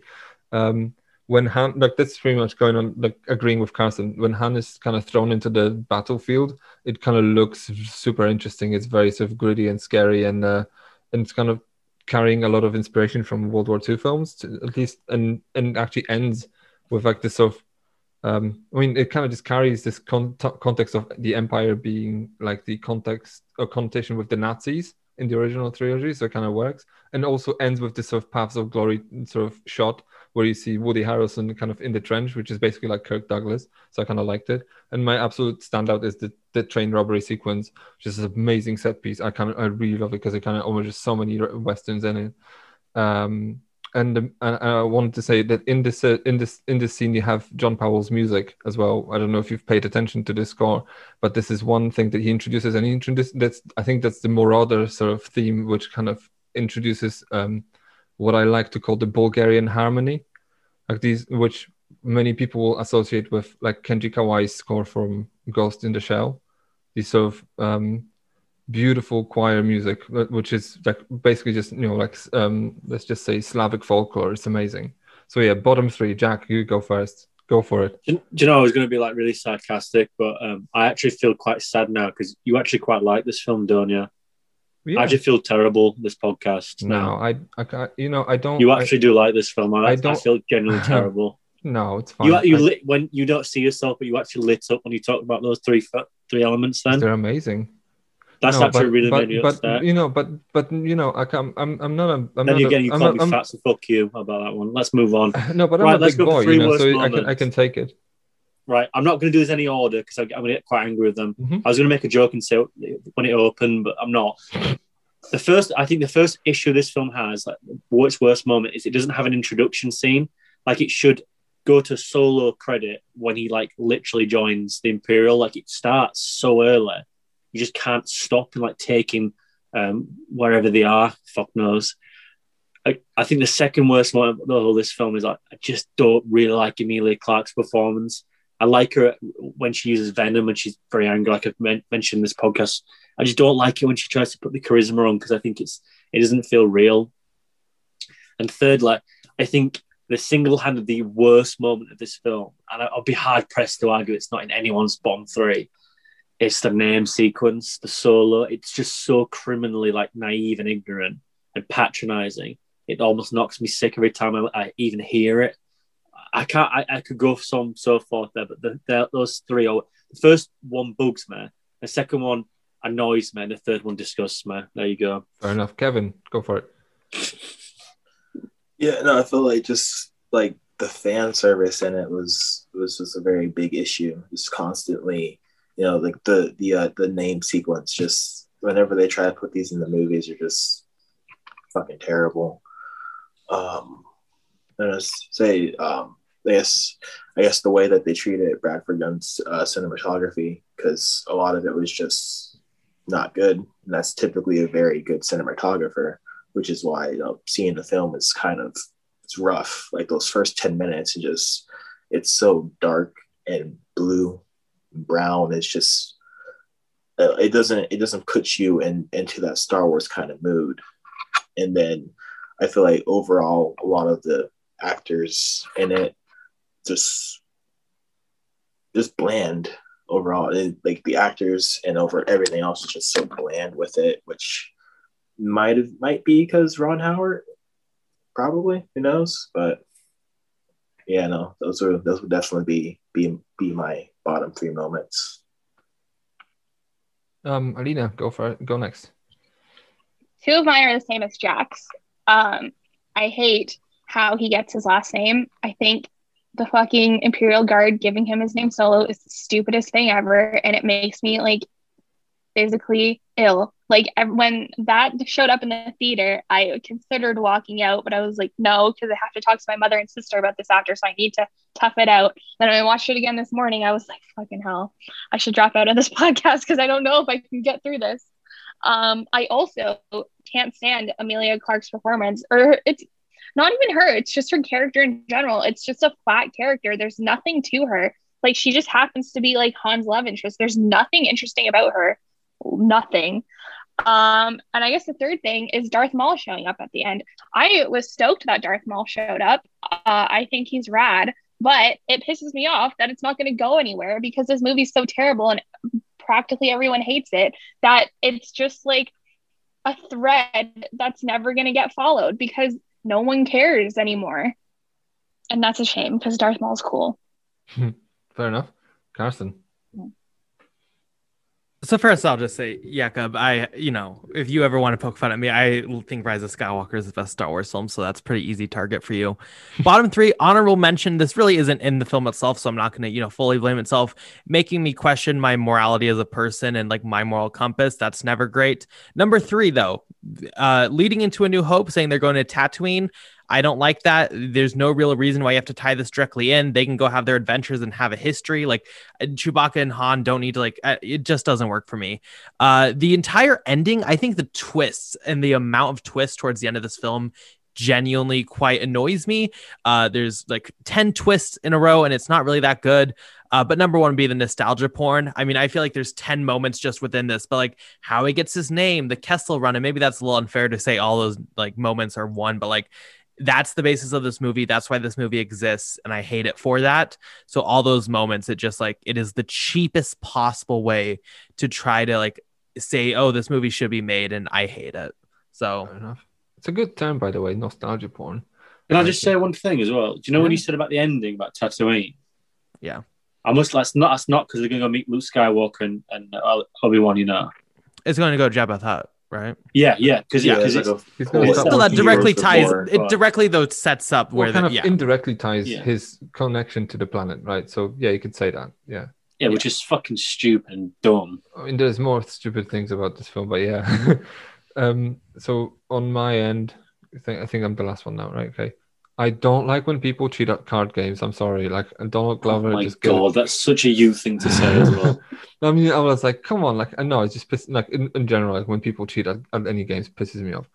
Um, the origin of Han Solo name, stupid, dumb, reductive. I hate it. Um, it's very tonally inconsistent. I'm not even sure if it's like Lord, Lord and Miller vestige or or or is this like Kathleen Kennedy or whoever her minions are like thinking this is funny. I don't care. Um, the Darth Maul cameo, like this is an absolute fucking standout to me. Like Jesus Christ, saves, serves no purpose apart from like set, setting up a sequel that should not be because this is supposed to be a Star Wars story, not Star Wars fucking saga. Another number three. Um, also he summons a lightsaber for a Zoom call and he opens it just, just uh, yeah, hate, hate it. Hate it, hate it, hate it. Like this, this, could- this, this, fi- this scene does not have to be there. She, she can just leave, and she'll be just an asshole who, Let- let's who left, though, left him there. Just for argument's sake, let's say that scene is integral to the film. In what way? Who who who else could could that be and it make more sense? Because if it was Jabba the Hutt, that'd be like, oh, that's pretty pretty cool. if you want to set up a sequel, yeah, I don't know. It could be doesn't Jabba make much Hutt, sense, does it? It'd be even good if it was. um because you don't have to do mental gymnastics to explain how he survived being chopped in half. No, it's not that. It's just that that that that character has to be someone quite integral. It can't be like Boba Fett or anything like that because, well, obviously like like like a thirteen year old kid at that point, but it has to be someone who's like quite big. I always thought it was going to be Tarkin because they did the Rogue One thing. I was Mhm. like, all right, that makes sense. But it'd been very interesting to see who that was. Like, does anyone have any any ideas who they would prefer that to be to for it to make more sense or be more interesting, perhaps? I mean, Um, to make it, oh, go ahead, Kevin. oh, sorry. I was just gonna That's make a stupid joke. Well, um, I guess it's it's like it goes into the whole fan service thing, which is like you know you, you wouldn't really know Darth Maul was even alive if like if you if you weren't paying attention to Star Wars at that point.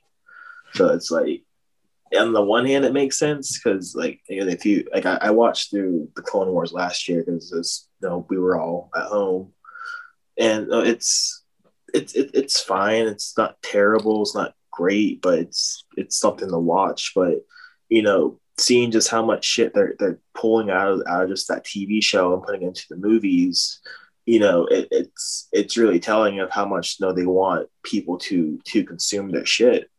You know, you gotta you gotta read the books and watch TV shows and play the video games to just have even like an understanding of who the character is at this point. And it's so I don't really care who who it would have been. It could have been fucking C3PO for all I cared. He showed up. That would have been a good twist. That'd be fucking good, Kevin. no, That- I want, I want, pretty oh no, R two D two. Just I want to actually goes like it's done, and he goes. No, because CPO's like built out goals. That would make that. Give make us Jar Jar. Give us the turn that was supposed to be. Give him, make him. Oh, evil. are you subs- are you subscribing listen. to the Sith the- theory that he's like? I mean, Oh. Jar Jar was already No. evil. He, he he elected to give him more powers. That's evil enough. Fair enough. Listen, they should have made Darth Maul in this movie Count Dooku so they could have a fucking insane way to explain how he survived getting his head cut off. Because Darth Maul comes back from a seemingly final death. Palpatine comes back from a seemingly final death. Why not Count Dooku? I want it. Give it to Well, me. It's It'd be actually hilarious it's very ridiculous. interesting. It's very interesting. Alina brings it up because I remember when this film came out. I remember there was a very big rumor of that they didn't know who to choose between Darth Maul or Mace Windu, Mace And Windu, that, that would have been and like, they, they and they chose Oh. Darth Maul because they could then bring it back into, if they wanted to, the Clone Wars. Because I know that, uh, that that was getting another revival. They knew that before at the time, but they also knew that it would bring bigger numbers into if they wanted to make a sequel. Now, on reflection, Darth Maul, Mace Windu, I'm fucking there for the Mace Windu thing. That's really interesting if they did that with a with a fucked up face that he divided because because then you get like lightning and he had no hand. Mhm. I, I mean, I've just said fucked up first when I, I ridiculed them for doing that as well. But I just mean like, It's a character. Come on, like you don't. You yeah, know. but I, I just I, the Mace Windu thing interests me so much more because we go down that route of we've we've got a disgruntled Jedi, but they couldn't do that because what they did with Luke. So I, I imagine behind the scenes it was like we can't go through this again. But I find that so much more interesting to look at that a Jedi who's disgruntled has gone underground and is creating trying to create an empire. I find that so much more interesting. But you know, Darth, Darth Maul, and it's not even like performed by Peter how I whatever his last name is. Oh yeah, because it's Polish. I know. Uh, Yeah, he's- he's casu- actually- it's actually casual performed by, uh, racism in here. Yeah, it's actually performed by well, physically by Ray Park. Yes, through it's CG Peter Seras- through motion capture. Serafinowicz. That's what Yeah, that's it- his name it- it's CGI motion capture through for Ray Park, and Sam Witwer does the voice. It's like it even contradicts its own definition of what that character is. Like, why did why can't they paint him with makeup like they did in 1999? Why do you have to put him in a fucking mocap? Why? Why can't you get the original voice back? You paid them fucking enough. Come on. I'm sorry. The more we talk about this film, the more I think it just like it patronizes like Star Wars fans as well. I feel like we haven't. I don't want to go down it because I feel like I've, I've done this, but I just feel like by definition, this film contradicts and patronizes its own fan base. You're not at the four star rating so. Oh no, that's going to be changed today. Don't worry. I'm going to put. You know what? It's going to be tonight. I'm going to put it for a one star. I'm going to do my review tonight as a rewatch. The first rewatch I've done in years. I'm going to say this actually has destroyed Star Wars. It signifies a point in my life where I moved on. I, I think it's just a one star film. I think everyone, everything that anyone has said today, I fully, I fully would. Aside from Jakub, I would fully back. Anyway, Happy May the Fourth. Happy May the Fourth, everyone. Sorry. How's that? How's that fucking national holiday as well? What's all that about? Because it's a big corporation sta- stage, staging a day to uh, to sell more products. Don't you get like emails from HMV trying to sell you like Lego Star Wars? What's that got to do with having a May the Fourth day? Well, because it's May the Fourth, as in May the Force be with you, right? No, I get the pun, Jakub. I don't. What's Lego Star Wars? No, no, it's just like that's that's what the point is to sell you more shit. Right. I sort of got that. I just, I, I was more of a rhetorical question. That's all. Oh, so uh, okay, I might as well cut this out because rhetorical questions are not supposed to be answered. No. But it didn't sound it didn't sound like a rhetorical question to me. and anyway, so I have a feeling that okay, I don't know, like fine, 180 characters or less, hit or shit. I have a feeling of where everyone is. This is not. This is not even uncut gem. This is like shit that's hardened up. This is not. There's not. There's not even classified as, as a fucking stone or a pebble. This is dried up shit that some some poor bastard has picked up and and squeezed it, and it's just broken apart in their hands. And you know what? It stinks as well. This film's this film's the worst film we've picked in this classification of uncut gem, and I'm actually disappointed. Wow. It is. It's the worst. Aside from Mission to Mars, is, well, you've I'm, the ones I've been on because you've picked some absolute tosh. This is bad. I don't, I don't, I don't think you know what this show is about. Like half of these things are gonna be shit. Most of them will be shit. You know, to be you asked me to come on. I get annoyed by straight away when I say yes because I have to watch something I don't necessarily like. I get annoyed when we talk about it. I get annoyed when I watch it, and I get annoyed when I when I when I stop listening to it and we have to stop recording. I have to go back to my normal life. I just get annoyed with this, and this film literally has made it ten times worse. I don't mind talking about Mission to Mars. I don't like this. Is gen- this was. I say this. I don't know how Carson feels, but it might have changed now. Is what we spoke about. This was the hardest film to get through. It Okay. was boring. It's shit. You gave it four stars some years ago. But Oh, stop here! But that was like fucking. That was three years ago. I don't know. What we what, what, review did I read out the other day? A Quiet Place review.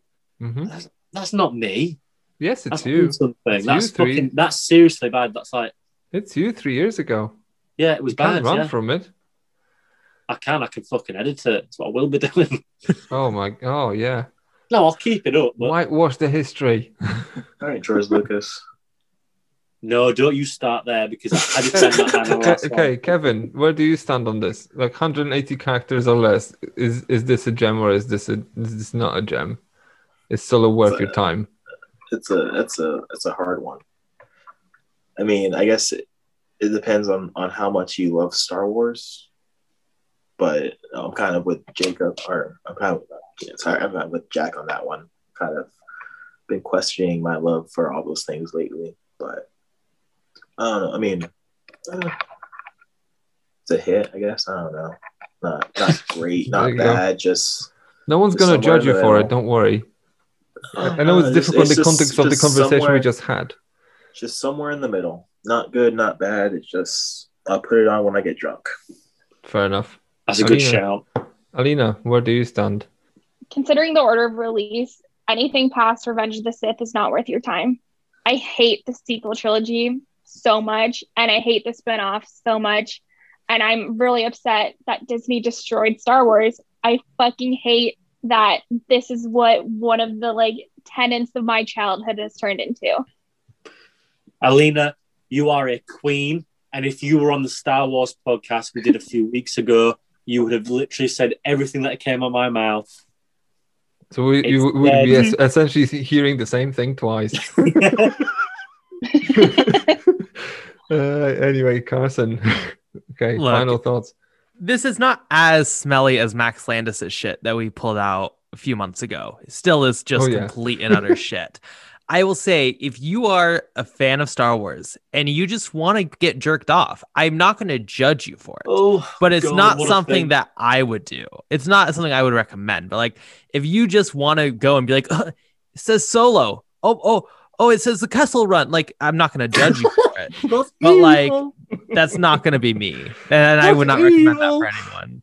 That's was what that your film. impression of a Star Wars fan? That was evil. Well, Well, I don't really think that highly of him. So I don't know. As it happens, I I, I don't know. I, I've always been a Star Wars fan, and I kind of like being jerked off by, by, by Star Wars films. We stopped using the oral sex. Oh, I'm gonna go further than this because I, I Aside had from me and Alina, no one else has said it tonight. Sorry, me, me and Alina, we've we're the only two have refrained from saying it. Well, Everyone else had to make a mention of it. It This is- made blood boil. this is a festival of crass, and then you know this is what we're doing here. You have to. Why, you know, how uh, can you describe a film jerking you off? Well, Carson did it. Oh, watch That- Solo. Yeah, Oh. exactly. What- No, what is this doing like- other? This I don't know how you this film- describe this other than jerking off nerds. Yeah, and but then like but then I call it. but I draw a line at the Darth Maul sequence because I um, as I as much as I appreciate being jerked off, it's it's it's the fingers going somewhere that it's not supposed to go. I, I would draw a line there. So I, that's I have felt see, tonight. th- see that there it is. but anyway, d- just hold on. Final thoughts. I actually like I actually like Solo. I, I I have no problems with the film as a whole. I see quite a lot that I like in there. I, I, I have massive problems with Disney as a as a thing, and I and I do see why it made the money it made, and and now stands like this massive as this massive disappointment because it kind of deserves to be there, like for I don't know multiple reasons. But I have fun watching this. Sue me. So yeah, that's it. I don't know. You want Ah. to say something?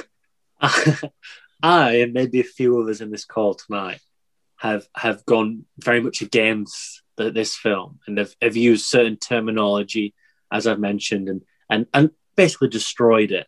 And what's broke my heart in the last 15 minutes of this is that I feel like I have heard you, and I've envisioned you outside the toy store looking at all these toys as a as a young Jakub wanting to love this, and I've shit on it every single second.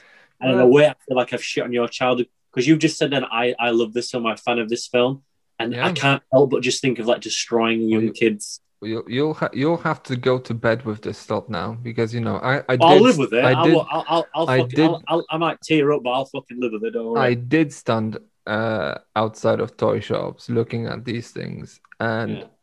I did stand only outside of toy shops because my parents weren't fucking loaded and I didn't have money to have these toys. So that's all I had. Uh, the other reason why the- you like these It- films back in the 1800s, it was hard to get a job. To be fair, so. Oh, you got Well- there before I did as well. I was just gonna say, Yeah. like, it must have been the I've only reason why you I've- probably like these films Kevin, because you see watched this, them in see- see German this when you shit were that's younger. happening here every understand them. week. Every week, like, uh, this, this this happens here. Like the casual ageism, fucking. I don't even know. Look, the one thing you've got on us, we didn't get to see it in 1977 the premiere. That's one thing you've got over us. We have hindsight. You don't. You were there. It's difficult. I understand it. I'm- it's your I child. don't, I I, don't, get I don't think it was released in Poland in 1977 because in 77 Poland was a fucking communist utopia. Oh, he, He has to go down the politics route, doesn't So, he? but I was told that I was at the uh, premiere of the Raiders of the Lost Ark when I when my mom was eight months pregnant or something like that. My 1981. No, because it's Poland. It had it was it was a few years behind. We had 80s when you guys had 90s. that, that explains a lot for the shit you like, and It I does. emphasize shit. It does. It does. Yeah, because we wouldn't make fun of you and we wouldn't be here if we didn't love you. So like think Oh, about that. Like we say- are all agreeing to be on a say that. podcast about I'm here solo. because I don't like the You film. I'm, I'm, I'm, I'm no obligation to be here. I don't like the film. Okay, Jack, you uh-huh. can lie though. Yeah, So, yeah. you know. say it all the Sorry. time. We bully out of love. Yeah. Well- bully out of love. And if Ah, we you had know, that's what that's what my bullies used to say in school. over. Um, Except you film. Twitter, I bully you because I genuinely hate you. and You genuinely annoy me. But like, Agreed. Jakub, Replace I love you though. See, there you go. Anyway, so with that, I think okay. So I mean, like it's it's like I have this, this shit written every week, and I'm like, like I'm not gonna get through this. Solo is available globally on Disney Plus. Go and fucking watch it there. Pay money to Disney. Anyway, but But no yeah, one paid to go in the fucking cinema, so I wouldn't advertise it anymore because the fuckers aren't going there to go watch, are they? Huh, yeah, so if you don't want to fork out on the dough for a monthly subscription, you can rent it and buy it wherever you fucking please. I'm sure. everywhere. I'm sure it's in the pound store anywhere. I'm not sure it's in the pound store, even in like the uh, we like entertainment exchange CEX shops. It's still quite expensive, I think, because it's a Disney property, and which, by the way, it has physical releases, which is I don't know. The Blu- Blu-ray release is respectable, quite a few special features if you're into that shit. A CX um, makes me feel makes me feel itchy when I go in there. I don't go in those very, stores. it's very sticky. It is. It makes me feel itchy. I don't go in those stores. It's very stick, especially when you have like loads of people in there. It smells like like a bus. it's a lot of sweaty fat people in there with neck beards. Anyway, Stop, because uh, I, I, I, And I- me this is not browsing is through Blu-rays. I already make mention of my weight. I said I don't want to be in there. Like smelly fat people, stop. Just stop going. Stop making any derogatory remarks about other people, I'm- please. I'm not a fattest because my BMI is in the 30s, so I'm allowed. I don't know what that means, but mine's not probably any better.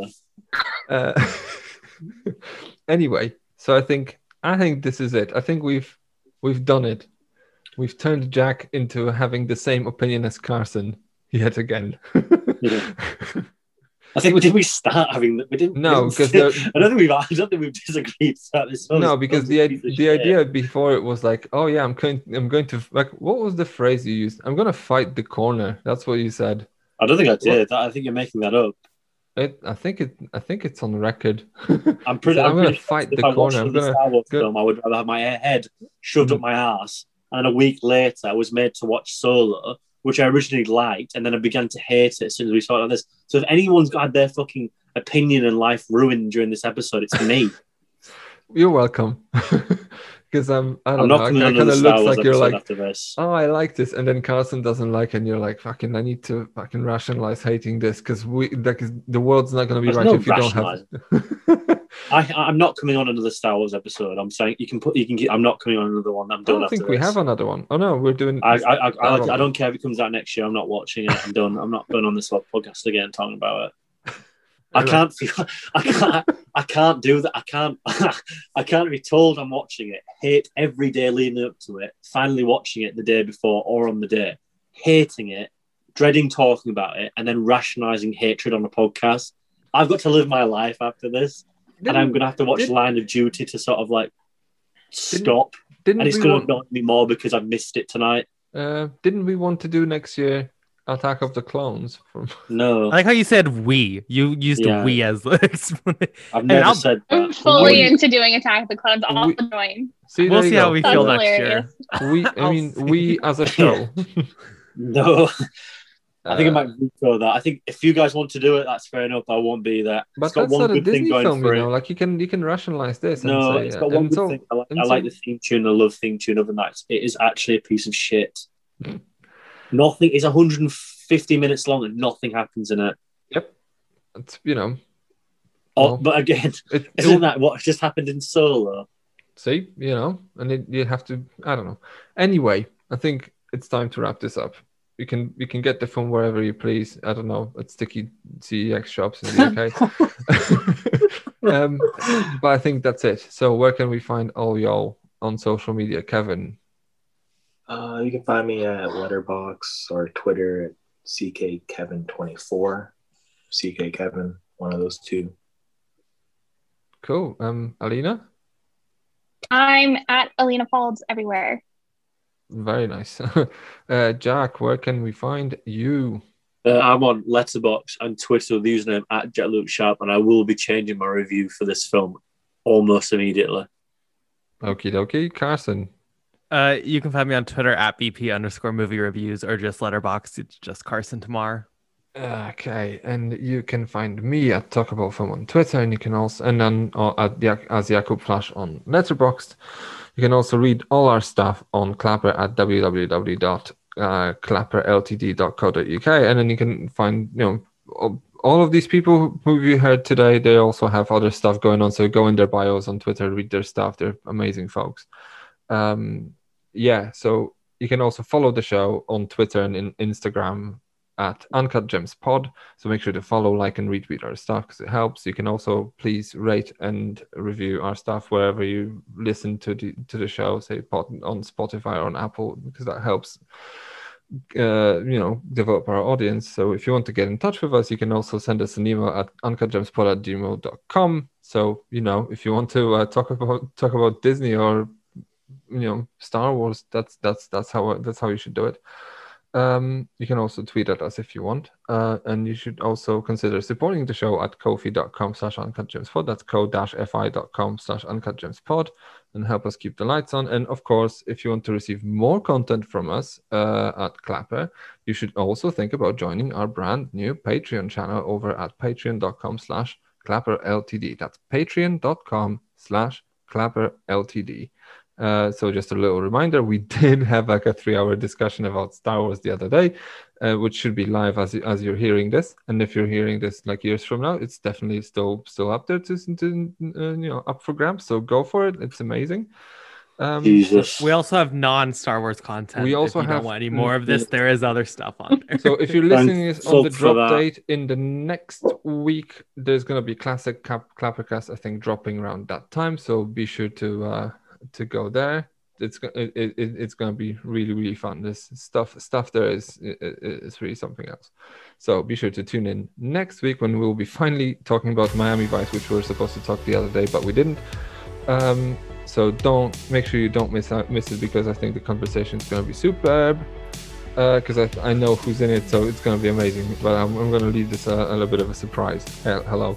Anyway, for now, I hope you all have a fabulous day, and uh, we'll see you next week. Bye bye.